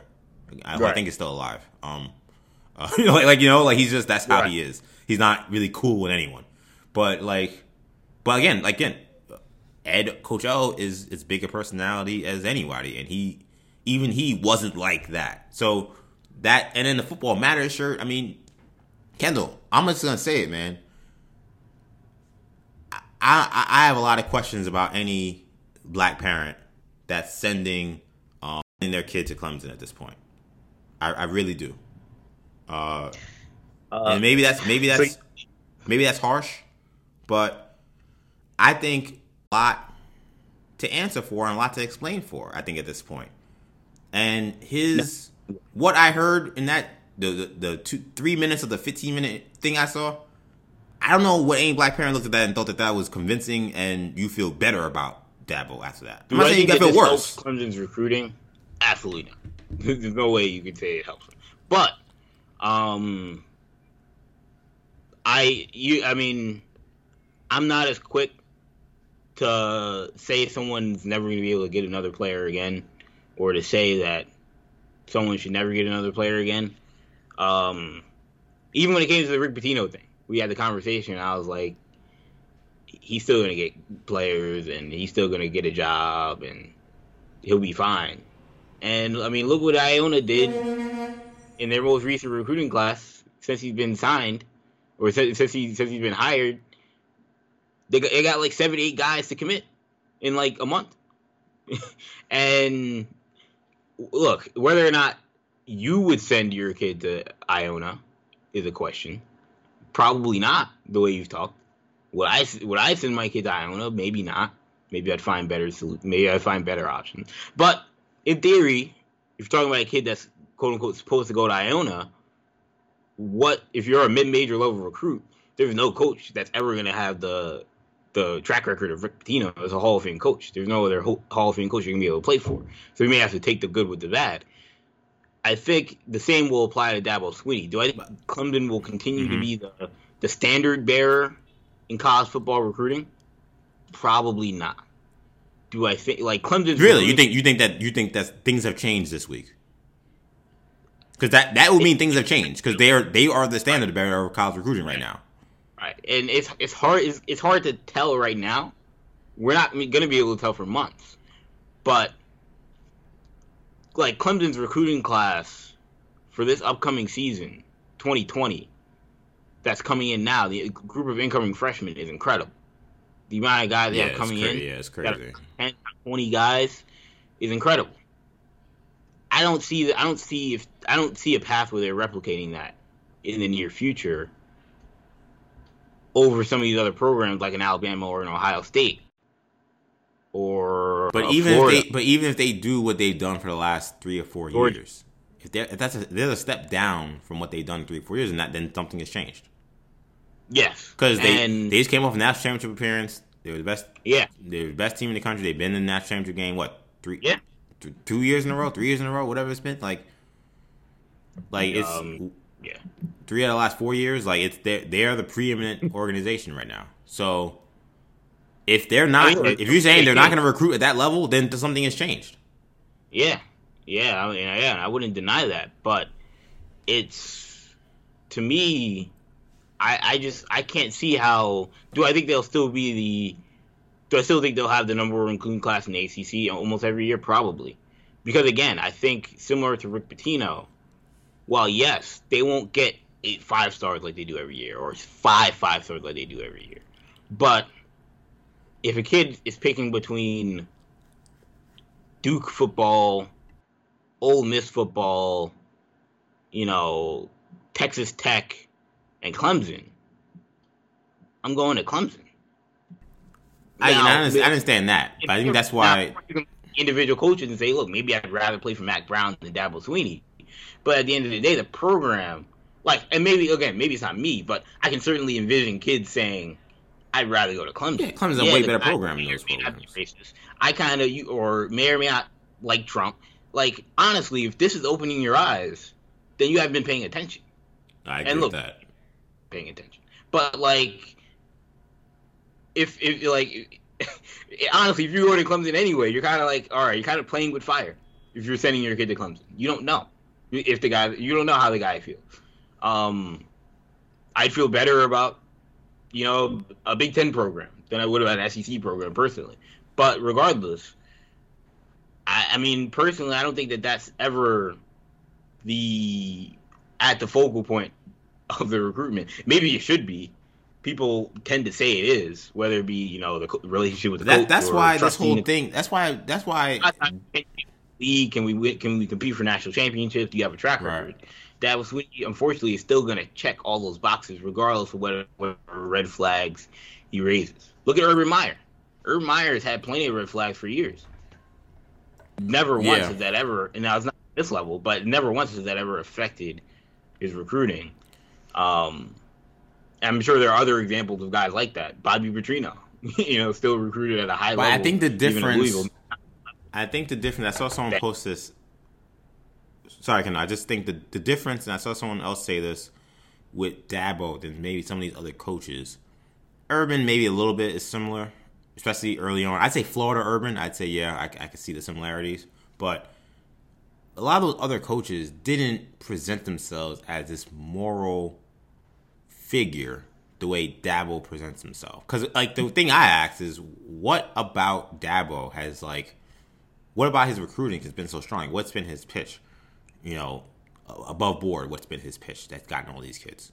And right, right, right. what he says is, I relate to these players through my faith. That's what's gotten these kids here. I mean, am I wrong? That's what he said a lot, and that's why yeah, we're able to and this program. Is say, like this is not your. For example, the alternative if you're a top five guy is probably Ohio State. I'm not Ohio State. It's probably Alabama, and Nick Saban has a drill sergeant vibe, has a I'm not your friend vibe, where Dabo State has a vibe more a more fun loving, friendly vibe. So Right. more guys are going to go go go to that than Alabama. right. If, so if your goal is necessarily to get to the NFL. So when that's your vibe and you're the guy not being able to relate to young black athletes, that's a problem. And I Yeah. think that it's gonna be I, I think that again, I agree. I mean look, Clemson's not gonna be racking it. He's not gonna be bringing in the, the 38th best recruiting class next tomorrow. That, that's not happening. They're Clemson. Right. But do I see? Could I see a change? Could I see them losing some some big recruiting battles, that maybe they won because kids and families looked at Dabo and said, "Look how he relates to my kid in a way that these other drill sergeant coaches can't." Yeah, I think he. I think he will because I think that I think that as we've seen, the whole energy in the country has changed. Like you could Yeah. argue, like you said, like you know the the questions around these recruits are often you know how am I get to the NFL? Am I going to play on national TV? When my parents get to see me, am I going to win national championship? No, Like, those, national are, those are the top questions, and they should be. Uh, I know they're not doing in-house visits right now, and I know recruiting is kind of weird, but I I don't know how Dabo is handling those questions he's going to get very soon, or his staff, for that matter, if they're representing him. Those questions about how are you going to teach my son or protect my son from racism? How are you going to present uh, as a, the CEO of this really school? I'm not just, not just a coach. Like uh, your stance against racism, against you know police brutality. How will you communicate to your players about what it means to be a young black man in this country? Those questions are gonna come to him now if they weren't before. You can argue maybe they weren't coming to him as much before. They are now, and I think a lot of the problem was I think a lot of people probably because of the way he relates to these players, and because he's so you know he talks a lot about again his his faith, which is great for him. But because of that, I think a lot of people maybe skewed that to think that he's always gonna look out for my kid because of how loving he is and how much of a, of a God fearing man he is. But now people are looking at him and some of the stuff he's saying and how he's acting and been like, oh, maybe we can't just take that for granted. We can't just take that you're you relate more to my kid just through being way more fun and way more of a friend and the fact that you fear God so much and just assume that oh well you're going to be able to handle the complexities that come with uh, uh, actively handling uh, young black men, especially when you have these incidents where, again, he they're saying, "Yo, man, what happened at this program is flagrant." Those three instances I, I named are flagrant. Those are massive scandals. If we weren't in a pandemic right now, that th- if those three things happened, that a coach said the N word, you didn't fire him, didn't do anything, he's still on the staff. You said the N word, didn't apologize, didn't say anything, wasn't addressed. You told players not to protest. Maybe that's not a huge scandal, but that's a story. And because we're just all in this kind of malaise of news between pandemic and protests and everything, like I don't think that there's enough to really cover all of that. But if this was any other time, he, would be in, in, in a world of hurt right now for just one, let alone three. So any family that has any kind of knowledge about Dabo, now they're gonna know. And I if what the performance he put on that video, the my dog ate my homework video, as to you know how he's gonna explain away those instances, it's gonna he, he's gonna have some problems. He's gonna have some problems. I I hope he can figure it out. I hope maybe this is opening his eyes. That's the one thing I will say. And you know, I had a I had a, a long kind of shout out to the homies from the uh, Throne Tales podcast. I had a long kind of like back and forth with them about Drew Brees and you know, like, you know, what do they feel about, you know, it was the conversation about what do we feel about Drew Brees' uh, you know, uh, retort to President Trump after Trump said, yo, Drew Brees is right. Stand for the flag. Um, and some people like, oh, this is disingenuous. Like, my friends were like, oh, this is disingenuous. I don't know. This does nothing for me. And at the end of the day, the reason why I disagreed with them to some degree was because even if it is disingenuous, we do have to give some room for growth. Because unlike what what maybe a lot of people feel and how they act, this all of this conversation shouldn't be about well, some of it is, but not all. All of it shouldn't be about okay, who are we just getting rid of in our society and saying they're tarnished and done, and we should never care about them. Or no, all, we're all trying to get to at least we hope a place of a better understanding, a place of equality, a place of enlightenment. Exactly.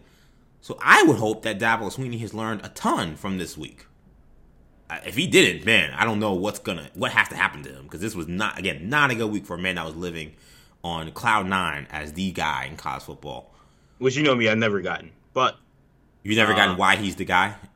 Well, yeah, I, I, mean, I've always I've never been a big fan of Dabo Swinney in terms of, um, you know, in terms of being someone that likely understands the way college football uh, works. You know, the the image he portrays uh, while I mean, fine. Again, I don't think it's a. I don't think it's an act. Is yeah, me, me, and you have argued about Dabo in terms of that regard. It, it, I'm not. I'm not surprised that he's the number one guy, but we've right. we've had that discussion. But it, it, runs uh runs counter to the way his program is likely ran.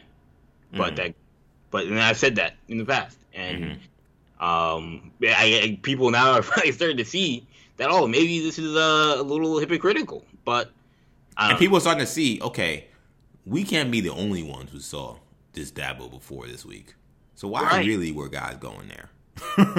and like maybe that's where we got to leave it, but right. that that also is being asked. Now, what I will say is about also the guys going there is that look, Dabo is the head coach, but he's I mean he's like a lot of these guys now are becoming. He's not really super hands on in terms of the. Uh, he's a, I mean he's big in recruiting, but not necessarily hands on in terms of you know dealing with certain players. So you have someone like Tony Elliott, who's their their offense coordinator. He's black. You know, do I think him? He's been a he's been one of their top recruiters. Do I think him? Do I think wide receivers and running backs are going to stop going to Clemson because of the Dabo Swinney thing? If Tony Elliott is still the point man on recruiting those guys, I think they should still be able to get those guys. If if Tony Elliott has a good pitch as to why you should trust him, you know.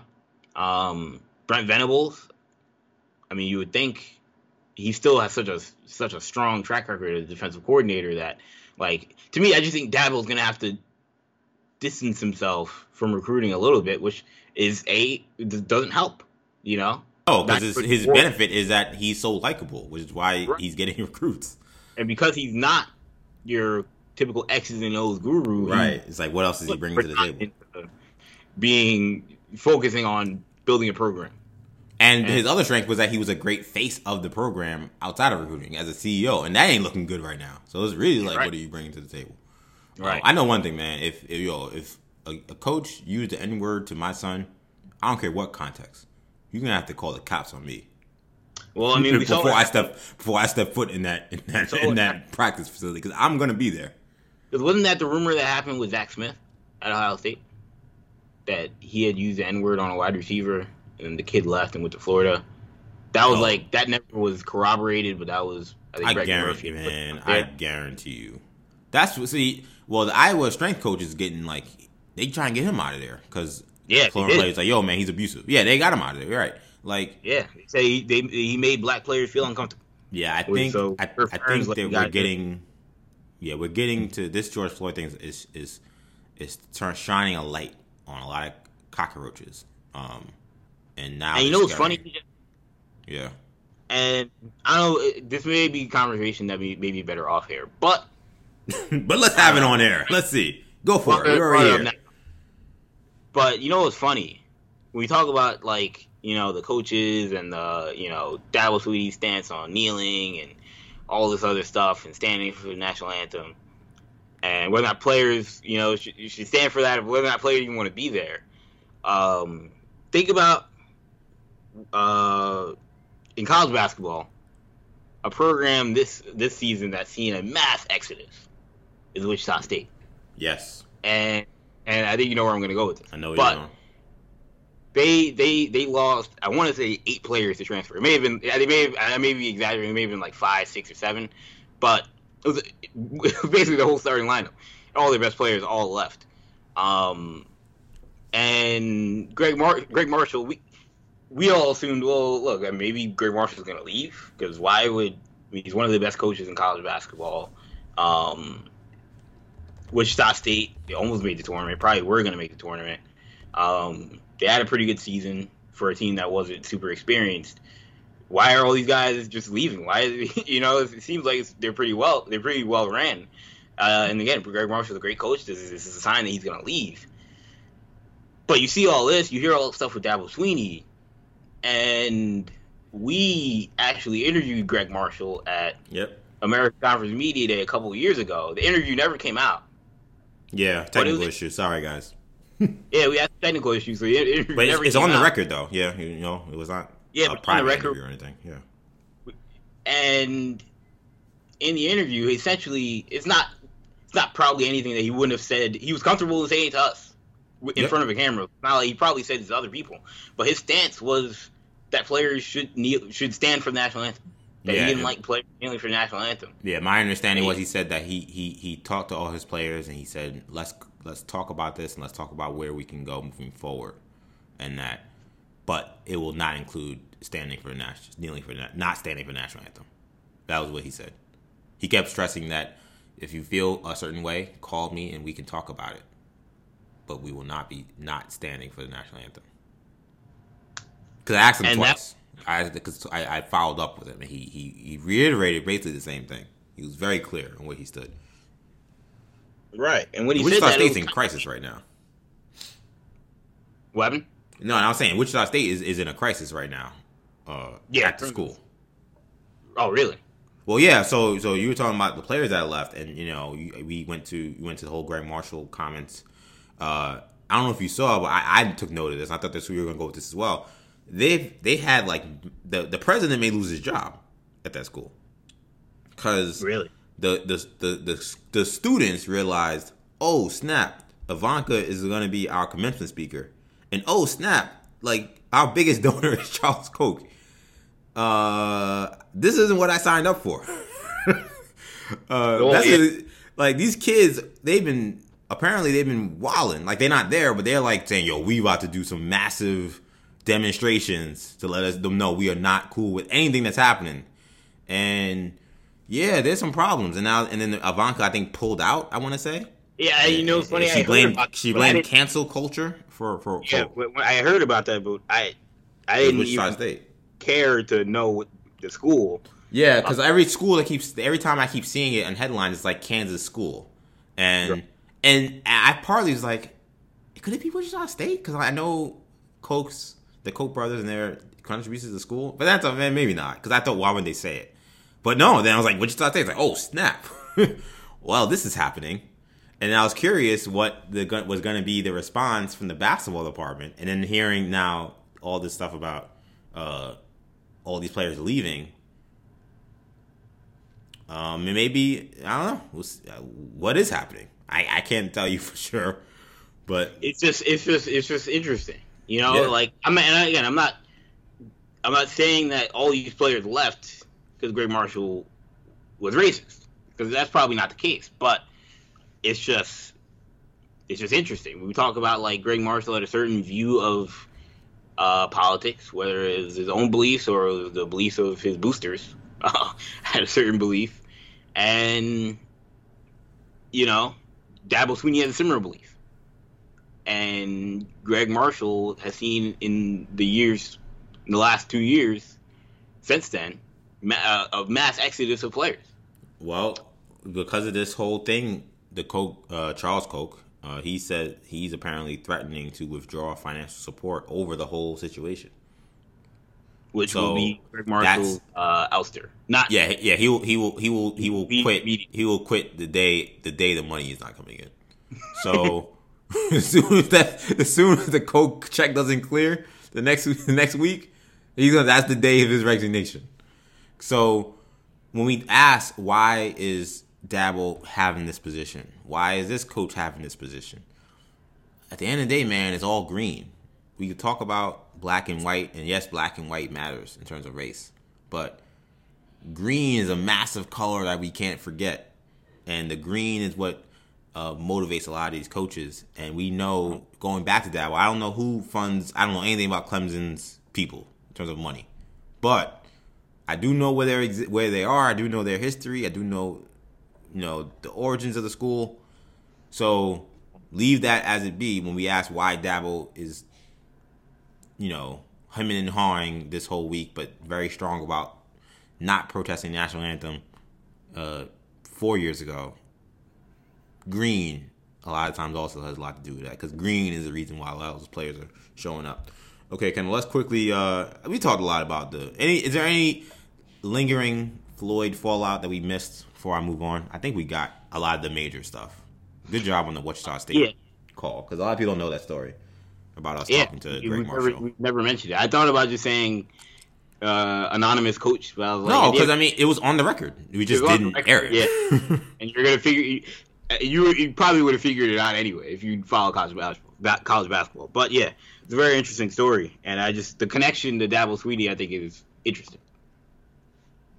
Yeah, yeah, it's uh, it, it is it is very interesting.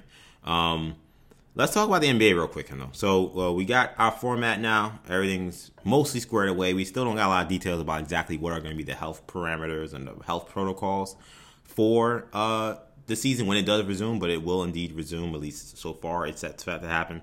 As I said before, it will start the season on July 30th. Um, it will uh, be 22 of the 30 teams in Orlando at the ESPN Wide World of Sports Complex. Um, training camp begins on July 9th, followed by resuming of games on the 30th. A play-in tournament will decide the eighth seed in each conference if that team that's the eighth seed doesn't have more than a four-game lead on the ninth seed. If the, that is the case, and they do have more than a four-game lead, or less than a four-game lead rather, then they'll those two teams will play in a two out of best out two out of three series um, before uh, deciding who the final seed for each conference will be, and then there being a 16 team full playoff. Um, and the playoffs, they're they're they're going to be traditional conferences still, not going to be uh, reseeding, which I think is probably the worst part of this entire thing. Kendall, I don't know about you, but I, I'll be honest, this feels a little. This doesn't feel nearly as creative as I would have hoped. I don't Yeah, know, I- but it seemed like it seemed like a lot of the creative ideas that were being floated wasn't very popular amongst executives for some reason. Well, yeah, I can tell you why. Um, Tell me. So yeah, so so first of all, you know, I was dead wrong because last show I came out and said the NBA is going to do something very innovative and creative. That's what that's what they're known for, and this is the perfect opportunity to try something new. And I mean, look, they tried something. It was a cocky maybe way to give the Pelicans more games and give them a chance. To Pretty much. That's all this is. Let's keep it For- 100. And look, and you know what's funny because a lot of people are going at the Pelicans saying I think the Pelicans thing is real, um, but I, I don't I- I don't want to overlook the fact that I also think the NBA wants the Wizards in the playoffs more than the Orlando Magic because I think they understand the Rui Hachimura thing and him being Japanese and the Japanese viewership potentially Wow. is a, is better than anything the Magic. that's some third eye. That's some third eye viewing right It's there. third I, eye I stuff. know where I you mean- were going with that. I don't think they are. I don't think they they crafted this whole system for the Washington Wizards. But the, the- why why twenty two teams instead of twenty? I mean, you could really, in theory, still do it with twenty, and just say, yeah, those teams didn't didn't qualify.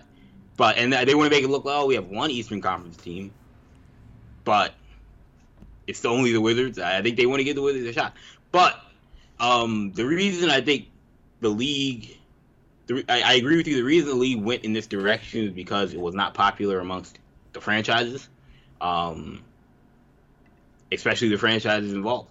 Um, and again, I think the reason it wasn't fr- it wasn't popular among the franchises involved were so you had the teams that didn't make it, for the most part, don't care because they weren't going to make it before, and largely would rather just focus on the draft and free agency now anyway.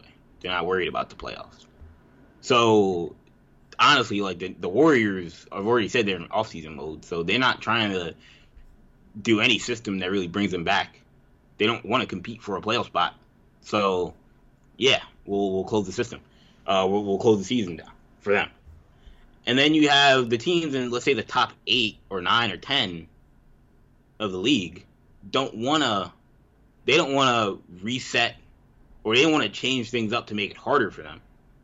Like, yeah, the Bucks would rather have it where they just play the worst teams in the league. Same with, same with the Lakers, same with the Celtics, same with the Rockets, and all those teams that are in the top four of each conference, top five of each conference, would prefer to kind of stay at status quo. Really, the only team talking about that would want a more wide open kind of, you know, kind of balanced system would be the teams at the bottom half. You would think. So because of that, I, I mean, that's why the GM numbers, especially the GMs, are the ones especially that are like, yeah, let's keep it the way it is. Because Right. yeah, you know, why Rob Pelinka doesn't want this to be a group stage thing where the Lakers can get knocked out after like after eight games. he he'd rather uh, playing a random group of opponents. He'd rather the Lakers play the Grizzlies, Right. get beat them, and then all right, now we beat the now we'll beat the the Nuggets, beat them, and then now it's whoever's in the conference finals. But I, I think I think it makes sense why we came to this. I just think Adam Silver should have been a little more aggressive in saying this isn't what the fans want to see. It's hard to tell your bosses what to do Kendall. in case you haven't, Yeah. in case you didn't know. You know, and Adam Silver maybe he doesn't have the the the uh, maybe he doesn't have the clearance, but it's just like you guys all want this because you know it's best for you guys trying to win a championship. But we're talking about eyeballs and talking about quality of play, this would have been the best way to eliminate all the the malaise of the first round of the NBA playoffs. But I will say the regular season is going to be very exciting. Really? What what makes you say that? Or unless you're Well, joking. I, yeah. I know this sarcasm is good. Yeah, my sarcasm, you know, I throw it in there. That time it was not being sarcastic. Okay. I think it'll be very exciting because, well, there's nothing going on, and you throw in four games a day of basketball. Oh, that's the only be, happening all day. yeah, that's gonna be awesome. Be, yo, that's gonna be good. Yeah. Typically, NBA games are are overlapped. You had to pick one, Right. Exactly. Yeah. you know, and they're one time during the day, maybe two times during the day. Yep. If you're lucky, you want to stay up till one a.m. You can watch a basketball game from seven to one. Yeah, my girlfriend's learned very. My girlfriend's learned very quickly uh, the the dilemma of sports fans. 'Cause I could be watching the Knicks and I'll turn to the Lakers. She'll be like, "Weren't you just watching the Knick game?" I'm like, "Yeah, but the Laker game was on." She's like, "I thought you were a Right, Knicks fan." I'm like, "I'm not oh. explaining this." like, it's, I'm not even going to begin to explain like what I have to Ball do as a sports fan to watch everything. Exactly, it's ball night. Ball night, but like now, it's ball day and night. It's, Ball it's- 24 hours. yeah, it's 24 hours. It's March Madness. What we would have gotten from March Madness, the the first round of March Madness, which we all love. Uh, it's what we would have gotten. It's what we usually get from AAU basketball, which we won't see this summer.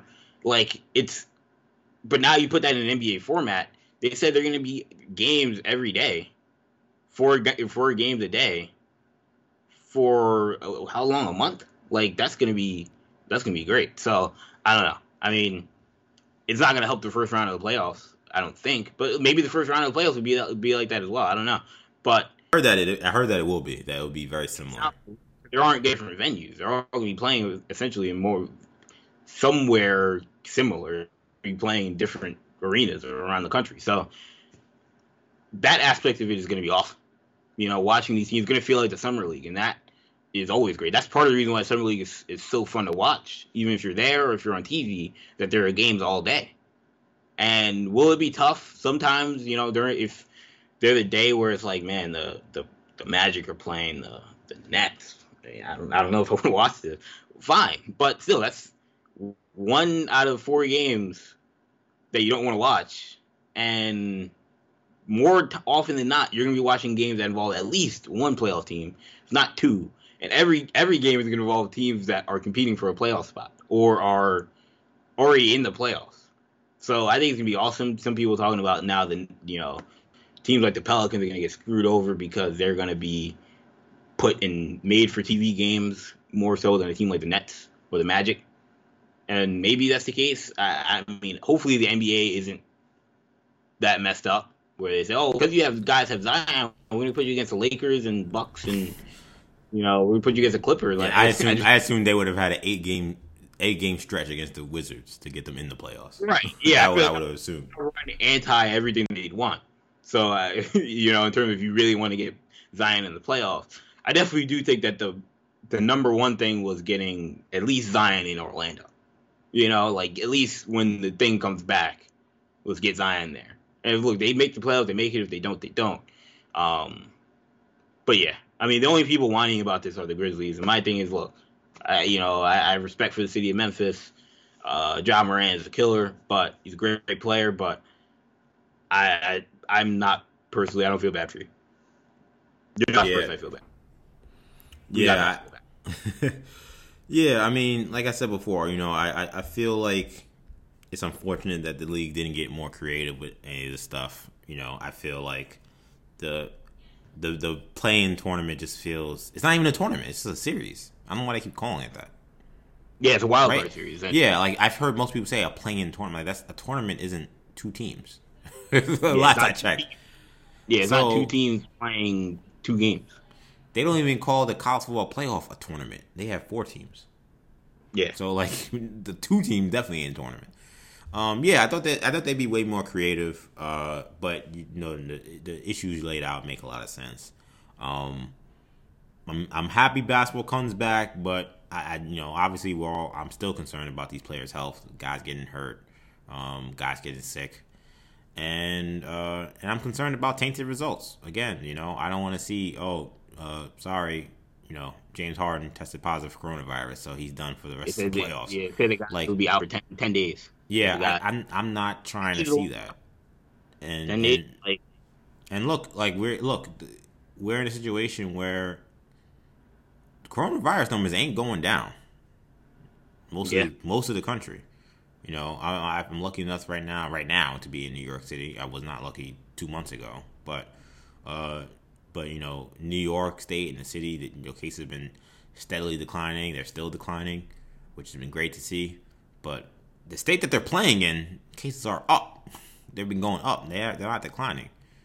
So that's kind of like a thing where I'm like, that, that's something I think for all sports fans we're gonna have to be ready for. We're gonna be ready for key players out for coronavirus. I don't know how many or how many how long it's gonna happen or how that's gonna affect the whole league, but it's a factor, man, and it's um. And that's the only unfortunate thing about all this, you know. It's just life is rough right now. You know what I'm saying? Like obviously this, you know, basketball being played is, is kind of low priority right now. But it's just like it's just nothing is really going to be perfect or, you know, uh, neat and polished uh, with anything they try to do. Now, um, the coaches thing is real.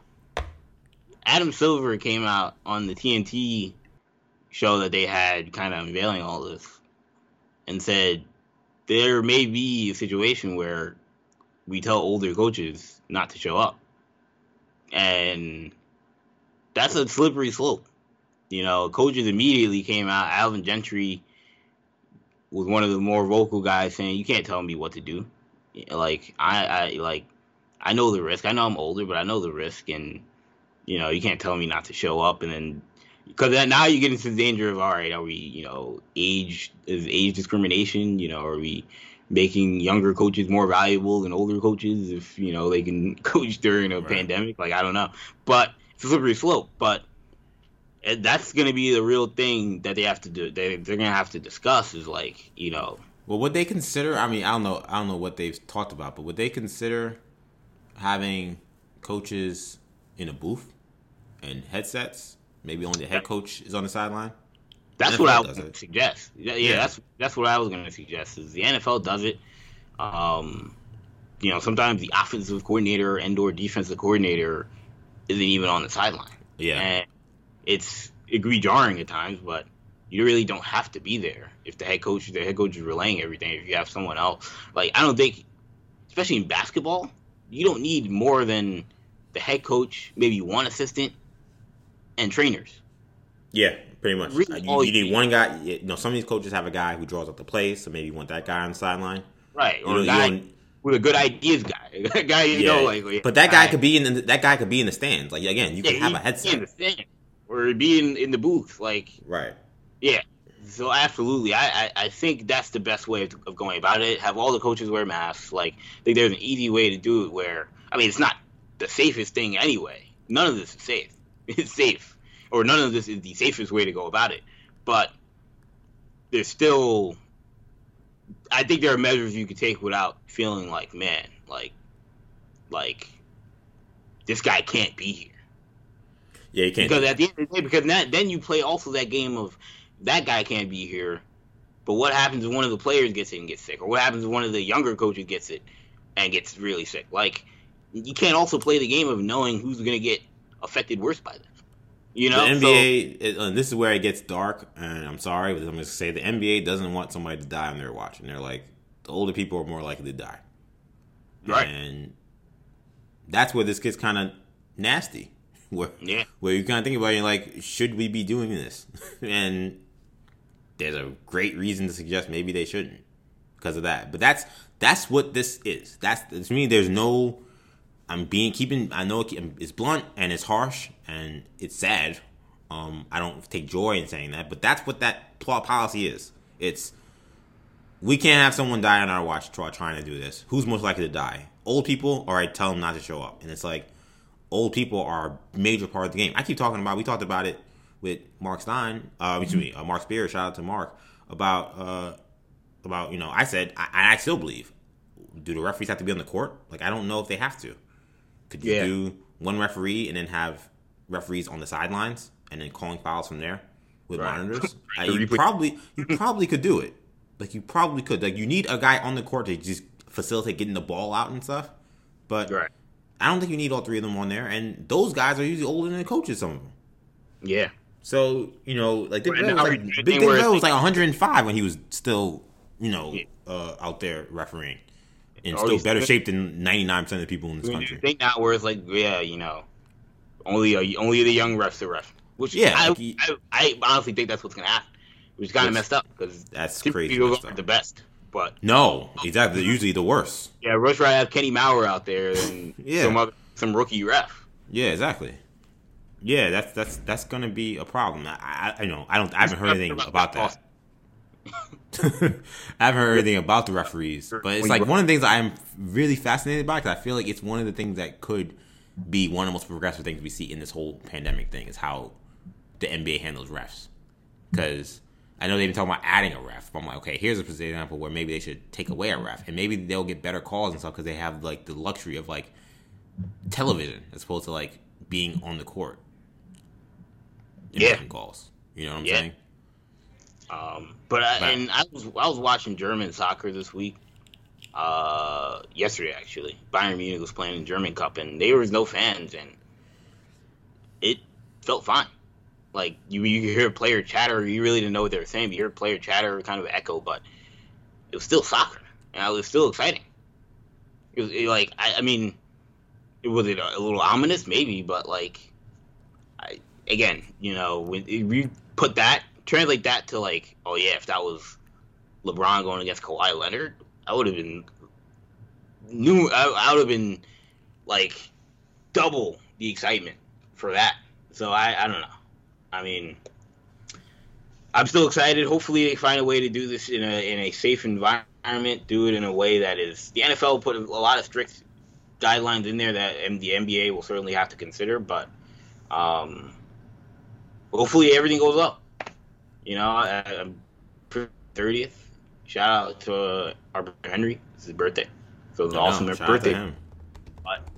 Um, yeah, this this should be uh this should be fun. All right, let's wrap it up, Kendall. We were just talking about uh, live sports uh, a little bit there, so let's wrap it up with Kendall's court. Yes. So, like you mentioned, live sports update, uh, version three. You had uh, mentioned German soccer. Had some German soccer. Uh, Bayern Munich playing against Frankfurt in the semifinals of the German Cup on ESPN. That was interesting. Um, like I already gave you my, my take on that. It was watchable. Uh, with no issue. And I believe the Premier League said they're going to be using FIFA uh, crowd noise and chants as background noise. I did hear And that. NBA talked about using two, NBA 2K crowd noise. So, uh, I mean that that that should be interesting. Um, you know, speaking of crowd noise, uh, we also had uh, Top Rank Boxing bring back uh, their sport um, for ESPN uh, in a uh, free uh, free night of boxing um, where we had Shakur Stevenson, who is uh, been, been deemed by a lot of people the the next uh, generation of, of the sport of boxing, the next Floyd Mayweather. A lot of people consider him. Um, a kid from Newark, 22 years old, 13 and 0, already has a title belt. Um, he is he won his fight uh, against um, Carballo, a pretty much uh, you know if you watch wrestling, it was a squash match. It was kind of it was just a match to it was a warm up. It was basically a sparring competition because Carballo did not match up for Shakur Stevenson at all. But again, still good to see boxing. Um, it was a good it was a good performance. But when I mentioned the fans, they also had a system where they had fans participate with an app, interact with an app where they could their voices could quote unquote be heard, or quote unquote their voices could be heard. Um, I didn't notice it during the fight, so I don't know if that's a bad thing or a good thing, but it was something they tried at ESPN. So, uh, Top ranked Boxing is back, and then I also watched uh, UFC 250, the pay per view, two awesome knockouts by uh, Sean O'Malley and uh, Corey Garbrandt, Cody Garbrandt. Um, if you get a chance to check those out, if you're a fan of combat sports, those were arguably two of the most impressive knockouts you'll almost ever see in a combat sport. So I would, I would, I would treat, and that's not just me saying that. That's people that watch more UFC and mixed martial arts than I do that that'll say that. Um, and then Amanda Amanda Nunes just obliterated uh, Felicia Spencer in the in the main event. Um, Nunes is getting to the point where it's like a joke in terms of anybody that could that could match up to her. Um, she toyed around with Spencer for five rounds. Shout out to Spencer because she uh, she she went the distance. Uh, although I think Nunes kind of held up in the last round out of like out of uh, respect, but but still shout out to Felicia Spencer. But Amanda Nunes, man, I would not get in the ring with her personally, because um, that's a dangerous game. But yeah, that's uh, where yeah. we're at with live sports. Uh, UFC unveiled their Fight Island in Abu Dhabi. A lot of people are upset that it's not outside. You know, oh, think yeah, people. I was a little upset by that too. Yeah, man. I kind of expected uh, we'd be fighting on the beach, but uh, Survivor style. But it, they do have an arena. uh, see. what I think is my my take is why not have. I know you feel like all right. What about weather conditions, things of that nature? But like, just have an indoor facility, weather permitting. You know, just like Rucker Park. If right, if, yeah, exactly, yeah. Or, or if if, yeah, exactly. Gaucho Gym is the, is the rain spot. exactly. Yeah, it's simple. you know, I don't think like for, other than that, I don't think that it's gonna really gonna affect anything else. It's a fight. A fight's a fight. So I don't know. And also, it's probably safer in terms of COVID nineteen. But regardless, yes. um, I but regardless, it's still on an island. So hopefully, they find ways to to incorporate that into the broadcast, incorporate that into the the promotion of the fight. But still, should be interesting, and it will allow for a more international fla- flavor uh, fights. And Conor McGregor retired, but we don't care because he'll be back. Yeah, yeah, yeah. He'll be he'll be as soon as uh, the fans are back. He'll be back. Um, yeah, I did. I didn't get to watch much of the UFC, but I did hear Nunes uh, dominated homegirl. Uh, man, she's just she don't get enough credit as being one of the best athletes in the world. Like, yeah, she's probably top five. And yeah, I, I don't think most people and most people will not name her in the top five. Nah. But there's no one close. Like there's no one close. There's no one to fight her at this point. It's getting to the point where it's like, why would you fight her? It, um, it does speak to a little bit a, a, weakness we have in sports, though, where with female sports, it's it, and it's unfortunate where, you know, because Nunes doesn't have to some a lot of people or some people this sex appeal. I feel like she doesn't get promoted nearly as much as other great female athletes. Um, you know what I'm saying? Like I like Ronda Rousey. Well, yeah, but think Ronda Rousey, the obvious example of someone right. else. Like, the like there's sport. definitely yeah, well, not nearly as dominant as, as Nunes for being honest. Yeah, Nunes smashed her by the way. yeah, also. she beat her head to head, but even at their peaks, you know, at this point, Nunes has surpassed, surpassed Rousey yeah. by a mile. Yeah, and but not nearly the the the, the name. And it's a brand yeah, that, thing. It's and it's, it sucks because it's not. It has nothing to do with the talent. You know what I'm saying? Yeah. Like, talent. uh, you know, sexism and racism are all factors that we still deal with, and a lot of that comes from uh, how we view women and misogyny that goes behind it.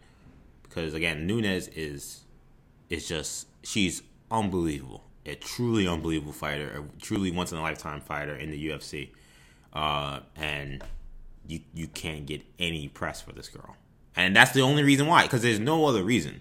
You can say why. why? it doesn't help American as well, but it doesn't know, help. But, but really, she speaks English now. But you know, yeah, Maria still, Sharapova was Russian, and we we gave her every well, yeah, microphone, every spotlight possible. Yeah, you know what I'm saying? Like Anna Kournikova was Russian. Like yeah, you know, there's a certain, and she didn't win anything.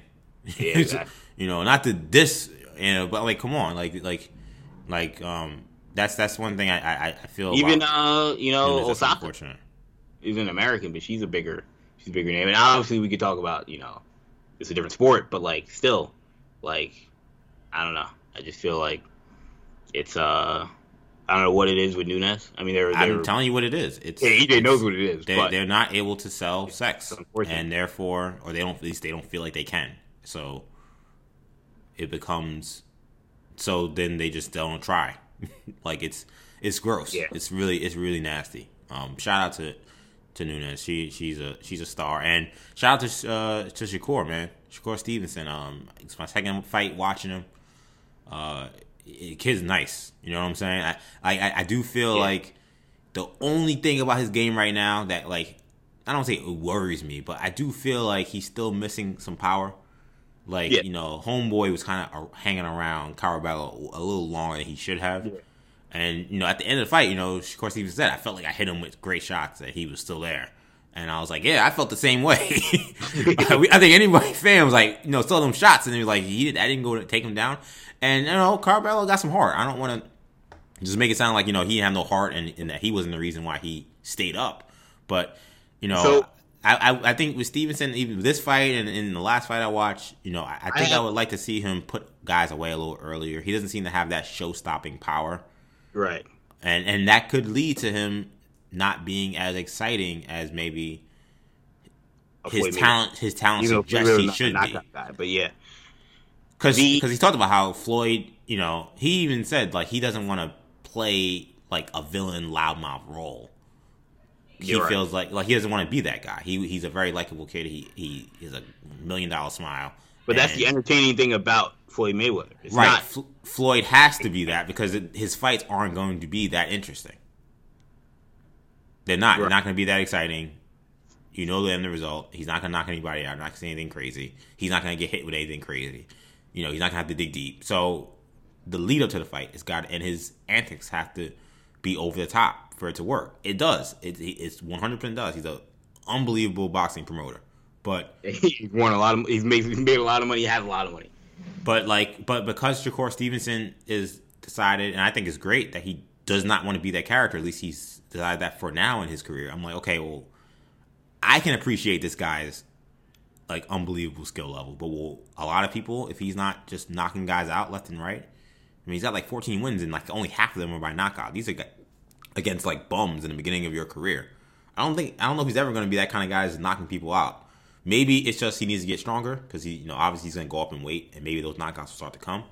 But that's the, o- the only thing about his game. Everything else, his defense is unbelievable. His hand speed's unbelievable. His accuracy is on like every like he all the sliders are all the way at a ten in terms of his skill level. It's There's just no way. the There's power. no way you'll, you'll ever fight Floyd uh, Mayweather, right?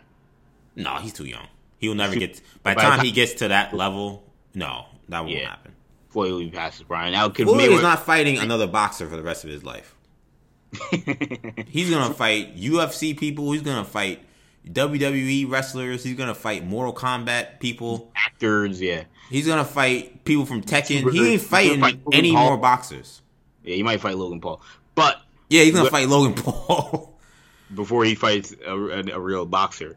He might Uh, fight 50 Cent before he fights a real boxer. We're not going to see Floyd. Like, now it's all about money and show. It's no longer about the sport. Right. And he- More he power to him. I have train- no beef with that. But that's he what he is at this point. Like he may train someone like Shakur Stevenson. you know, the only person who cared about. uh Sorry to cut you off. The only person who cared about Conor McGregor retiring was Floyd Mayweather. Only person who came out with a comment. Yeah. He came out and was like, "Yo, fam, I thought we were supposed to fight. What's up?" Because Floyd saw it, man. That was my bag. I thought, he was like, "Where you going, man? I need you." Because he's Yeah, not trying to fight. Like, look, I would watch him fight Bud Crawford tomorrow. He don't want that smoke. And I'm not Yeah. saying that Floyd couldn't beat Bud Crawford, but the risk isn't worth the money. Yeah. it don't make no sense. You make more money fighting Conor McGregor when he in, in a fight that he can't lose. Maybe he can't lose against against against Buddy Crawford, but. Yeah, he nah. ain't fighting Triple G. He ain't fighting none of them guys. He ain't fighting none of them guys. Yeah, nah. The money's not worth it for the the small risk because he's still so amazing. You feel like he can't lose. But no, I'd rather fight somebody who's going to give me way more money, and I have zero risk. Now So- he definitely seems like he's definitely gonna try and follow in you know his uncle and his dad's footsteps of being a trainer. Uh, so I can see him training someone like Shakur Stevenson at some point. Now, what's interesting is I, I, I follow Shakur Stevenson's kind of promotional free agency. It was a big deal when he chose uh, top rank over over Mayweather. the money team. That Yeah. was that was that was. And I think that's part of why you've seen him stiff arm the Floyd comparisons a lot. Yeah, he, yeah, he, dis- he distanced himself from that. Yeah, and it's not that he's not disrespectful to Floyd in any way, and I, I've seen him, you know, him and Floyd take pictures and stuff, and you know, but I, for whatever, I, I don't know if Bob Arum's got in his ear, but like, it's clear, like, like, I don't think he'll ever, you know, manage him. At least not not right now, or or, Right. or you know, train him. But I, I can see, I definitely see Floyd getting into. Uh, I don't know about training, but I can see him definitely. He's already in the promotional game. I can see him even being more close to like really wrapping his arm around a guy. Like I think he tried. I think he tried to do it with AB a little bit, and then that blew up because Broner couldn't fight. Right. And that's probably why he hasn't really done it to another guy in a while. Yeah. Couldn't fight and had his own mental issues. Yeah, yeah, and had problems, you know. Uh, so, so, so that was a Yeah. that was a that was a failed experiment. So I think it's gonna be a long What- time before Floyd tries that. If he wanted to try with anybody, this would be the right kid. That's why Andre Ward was smart. He picked Yeah. he's, he he's jumped on that bandwagon quick. And and first of all, just for Shakur, what a much better uh, role model to have leading your career, by the way, than Floyd Mayweather, though.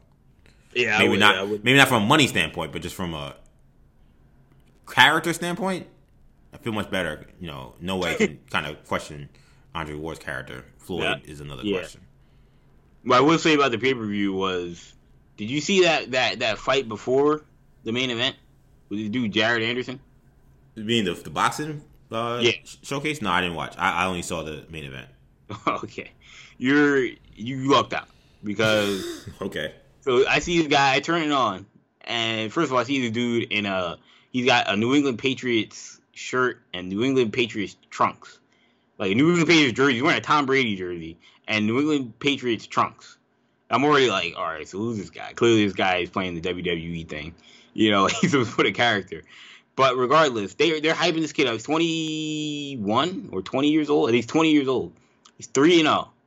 And they said in his three fights, you heavyweight, that he won in an average of 90 seconds. So I'm like, oh man, like this kid might be, this kid might be next Tyson. Me and Shamari uh, were watching this, and I'm like, wow, this kid might be the next Tyson.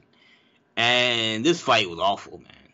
Like the guy, he won because the guy, whoever he was fighting, the dude was gassed after two rounds. I mean, I'm like, yo, did you have a training camp? Like, come on, man, you just, you're tired now. But like, the fight ended up going. The fight went three rounds, and it was a bad three rounds. Like the guy would have lost to anybody with any competition. But the way they were hyping him up, like again, you, I thought this guy was gonna get knocked out in in 30 seconds. And so for the fight to go a full three rounds, I mean, impressive to the other guy, Langston, who went, went with Jared Anderson, but a little disappointing. Yeah, And not, not the greatest showing. yeah, I mean, I, I'm someone I've never heard of the kid. He's only 20 years old, so I'm sure he's gonna have a bright future in the heavyweight division. But I've never heard of the kid. I'm a casual fan who turns it on. First, I think I see of him is him kind of barely getting by a, a, a, you know, a dude that is at the back end of the division. That's not not great. But I don't know. Yeah, you, if you're in your fourth fight and you ain't knocking the guy out, there's some problems. Like, There's- like, there's some the dudes man. they the dudes they line you up for your fourth fight as a star are like the dudes you find, you know, like fighting in like some underground cage. Like they they're not real boxers. Like Yeah. you know the dudes fighting in like the you know the you know the Mexican bars. Like you know like that. Like you find is know probably gonna be easier than like the second fight. yeah like they they're gonna be they're giving you like nobody. So you can't watch that dude. especially after a pandemic. Yeah, the- it's yeah, it's, it's, it's the the pickings of the bums are slim, even during a pandemic. They still couldn't. They still they, they couldn't get you someone that you couldn't watch. Eh, yeah, so I don't know, but I don't know.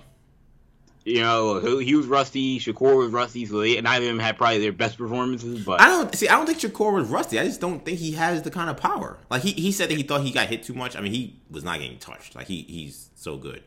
I I'm Yeah. telling you, I've watched him twice now. I don't think he's this knockout artist. Like I, I you know, I think he's a supremely skilled boxer who can who whose Lightning hand quick. speed is lightning quick. His feet are lightning quick, and his defense is just yeah. completely impeccable right now for a kid that age. I just don't think he's got a guy with a lot of power. How does that come? I don't know. Maybe again, maybe it comes in more weight. He's only 22 years old. He's, he's got to work into his man body.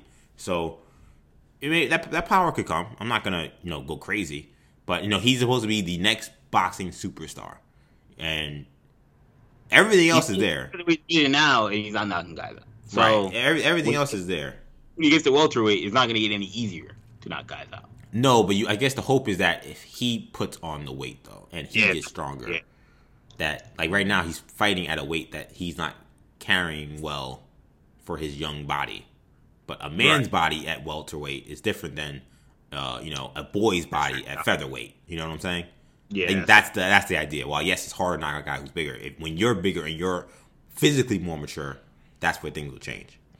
Um, shout out to Kendall. That was a great live uh, update. We got to talk about boxing, and you, you guys can hear. I, I love boxing. I just don't get to talk about it that much because, unfortunately, there's not a lot to talk about. Though I do want to mention real quick. You did see that uh, uh, Joshua and and uh, what's the name about to happen?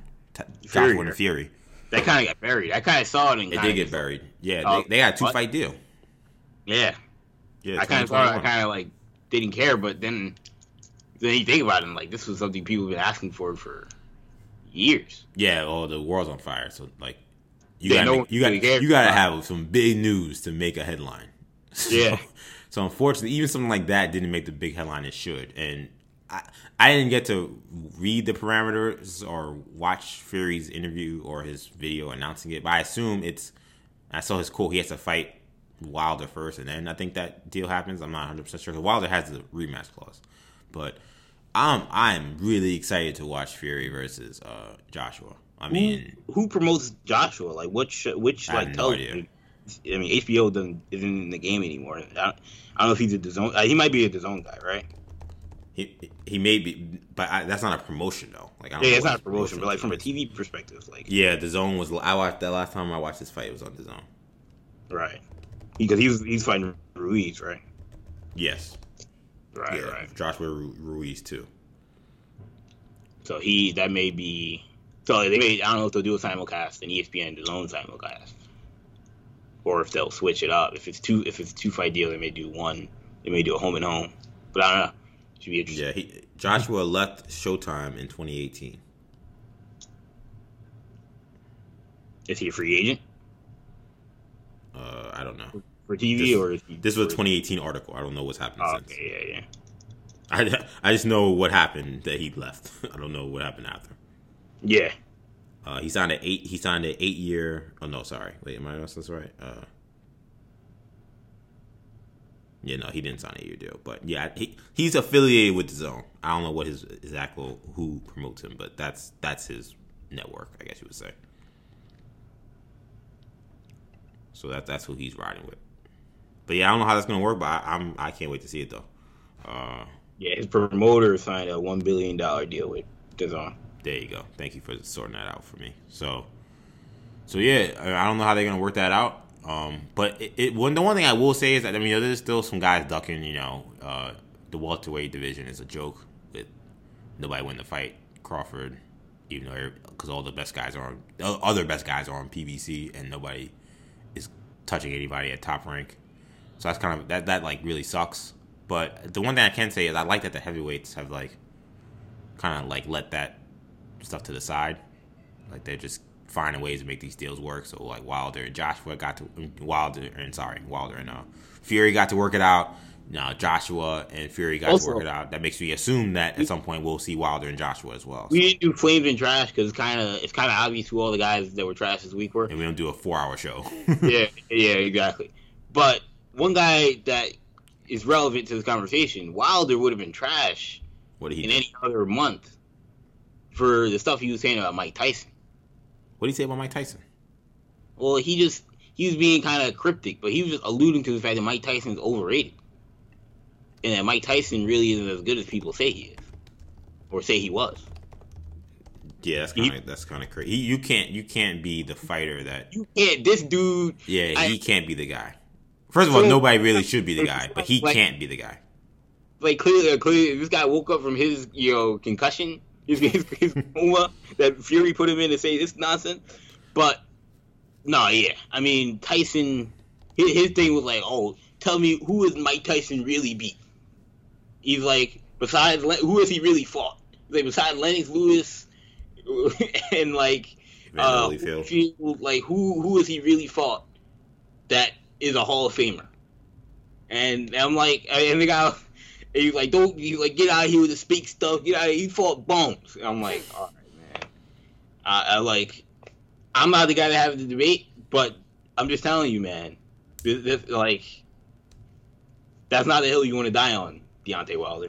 Well, apparently Tyson and Wilder have kind of had a beef. It sounds like I just googled Tyson and Wilder, and Tyson said that like Deontay had no chance against uh, Fury, and uh, uh, Tyson's ex trainer that said that you know Tyson could uh, knock out Fury today. I Excuse me, Tyson can knock out Wilder today. Oh, so something's going on there. There's some kind of beef that we don't we're not privy to yet. Um, I'm, I do not want to get in the middle of it. Those two men are scary. I, I have nothing nothing bad to say or want to get involved in any of that. All I will say is the reason why, and the reason why I wasn't even talking about the fact that he lost as well, why? Because I would never disrespect Deontay Wilder. Um, I was saying the reason why I didn't think he should be able to, the guy to say that is because forget that he lost. Like Wilder is the kind of boxer Tyson, not not the kind of boxer he was, but like the same things that Wilder could say about Tyson is what people are saying about Wilder. So like to be like, oh, he's not fighting anybody, he's knocking out bums. It's like okay, but like, who have you beaten? You've beaten nobody, and you knocked out bums and lost to people that were good. So like, like you can't like you can't be the one to be like like hey Tyson doesn't have a have a say because of X. Like you have the same weaknesses and are not as good. So that's like that's why the issue at. No, I for their own health, I advise nobody say anything bad about Mr. Mike Tyson. But even just from a we just talking boxing standpoint, I, I, I find it hard for me to take credibility from Wilder making that statement about Tyson when it's like the arguments about Tyson being one dimensional, not fighting a lot of you know prominent heavyweights during his time, and therefore his knockout rate being inflated is exactly what everybody will say about you. So how would you even dare to try to say that Tyson was overrated? Um, also, I, you know, the whole Ty- that is not an argument that doesn't happen. Like people say, "Oh, Tyson was great, but who did he fight?" Part of what made Tyson great, I think, was that he just erased an era. There would have been other fighters who would have been good had Tyson not been alive. Like he wouldn't like the fact that like nobody had a chance because he just just erased everybody because of how dominant he was speaks to his greatness. You know, the fact that nobody else could rise up during that time except for Evander Holyfield, who Tyson didn't get to fight in his prime. And I don't know what would have happened uh, if Tyson would have fought him in 90 or 91 or 89, supposed to fight him in 96. Like, you know, a, that Tyson was a whole different Tyson by the time he got to him. Mentally unstable, physically unstable. You, gotta watch it when we're when we when we when we're done. But it's I'm a funny enjoying, video. I'm enjoying this boxing segment, yo we do too many podcasts. But it's like, yo, we we should do a boxing podcast. I feel like because I I, I I love talking about boxing. Um, I don't get to talk about it enough. What is this video you sent me? Um, let me see if I can pull this joint up. All right, here's the video. I'm watching it now. I, okay, he's driving. How many Hall of Famers fighters that Mike Tyson actually fight?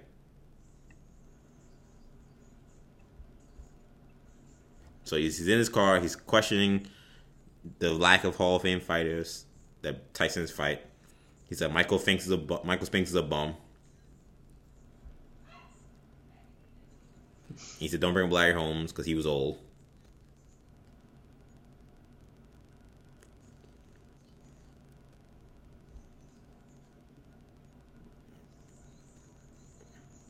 Somebody saying six. he just keeps saying, "How many?" So yeah, I seen uh, 40 seconds of this video. Yeah, so Deontay is driving his car with somebody talking to him, uh, videotaping him. Uh, yeah, I don't, I don't, I think this is a ridiculous argument. Um, it's an argument that's made though. It's not new. Like this is the argument of, against Tyson being mentioned as like one of the five best yeah, of all time. Like when people were talking about the greatest, yeah, like yeah. Like, if you say I, goat, then you're probably wrong. Right. But, I think if you're saying he's the goat, that is the argument. I'm not disagreeing with that. Like at certain points, okay, yeah, but he like nobody rose up in his era at all. Like then it gets to the point where it's like, yeah, it starts to become a detriment. We're talking about being the greatest of all time, but in terms of being, he's like talking about just Mike Tyson being great, and I'm just like, well, that has nothing. This is ridiculous. This is ridiculous conversation. You're, you're comparing to Muhammad Ali. Yes, the fact that you know Tyson's best victories are not against Joe Louis and George Foreman and you know Floyd Patterson. Like, yeah, that's a big deal. That's a, that's why he's not as good as Muhammad Ali. But in terms of being better than you, no, that's not the question. Um, so yeah. that, that, that like, that's how I feel. But again, Jordan, shout out to Deontay Wilder. Jordan, Much respect to him. People say Jordan didn't anybody, and it's like, well, yeah, Jordan didn't. Maybe Jordan didn't play against a LeBron-like figure because he was the only guy because he beat everybody. So no one was able to elevate themselves to that status of, you know, best player in the league because he was the guy the whole time. Like, maybe because he was that great, you know. So that's the conversation, you know, that where you look at Tyson. Do I think he's the greatest of all time? No, but if you want to ask, if you're saying is he overrated, and you say because he hasn't fought anybody, well, maybe he was fighting guys like he said that would be considered better fighters had they fought in a different era or had they not had to fight Mike Tyson. So I don't know. Some of this stuff is just like, but our the younger generation of people who didn't watch, like they don't respect anything. So like, some of it, like actually, like when they did that marathon of Tyson fights a couple weeks ago during the first weeks of pandemic, like I'm watching some of those fights and you like watching this guy's speed and like his, the precision of his punches, you're like, this guy would have murdered anybody else in front of him. Like sometimes it's just the skill. You know what I'm saying? Like it's not just oh who he's fighting. It's like nobody is stopping this. You know, as. Mike Tyson family said, everybody a plan until they get hit. So, like that that dude was on another level. There's no way other way to describe it other than that. I can't describe to you his power unless you felt it. Um, I can't describe to you his speed unless you've been in the ring with him. I've never done it, but I'm just saying, like, to say, oh, but who was he fighting? It's like, do you see what he's doing? Like, nobody's stopping this. Like, this is not, this is pretty easy what's going on. And he's 20, 20 years old, whoever he is, knocking out guys like 35 in the middle of the prime of their careers. Like, Tyson was uh, an icon. Shout out to, to Iron Mike. Anyway, uh, that's gonna wrap this very long show. Uh, too long, but I hope you guys stayed and enjoyed it. I certainly did enjoy it. Um, uh, you can catch all of our podcasts on New Generation Podcast Network, Spotify, Apple Podcasts, SoundCloud, Stitcher, TuneIn. Especially make sure you check out our um, newest uh, recruiting podcast, The Uncommitted. Episode two is up on those platforms as well as YouTube, where we, it's our only consistent uh, video podcast. Uh, you can find us on New Generation Media on YouTube. Find us on social media, uh, uh, Twitter. Uh, we're, we're at uh, New Generation Pod on Instagram, New Generation Podcast, and uh, New Generation Media on Facebook. Find me on social media. I'm EJ underscore Stewart on Twitter and Instagram, Action EJ. Thank you guys so much for listening in. For uh, Kendall, I'm EJ. Peace.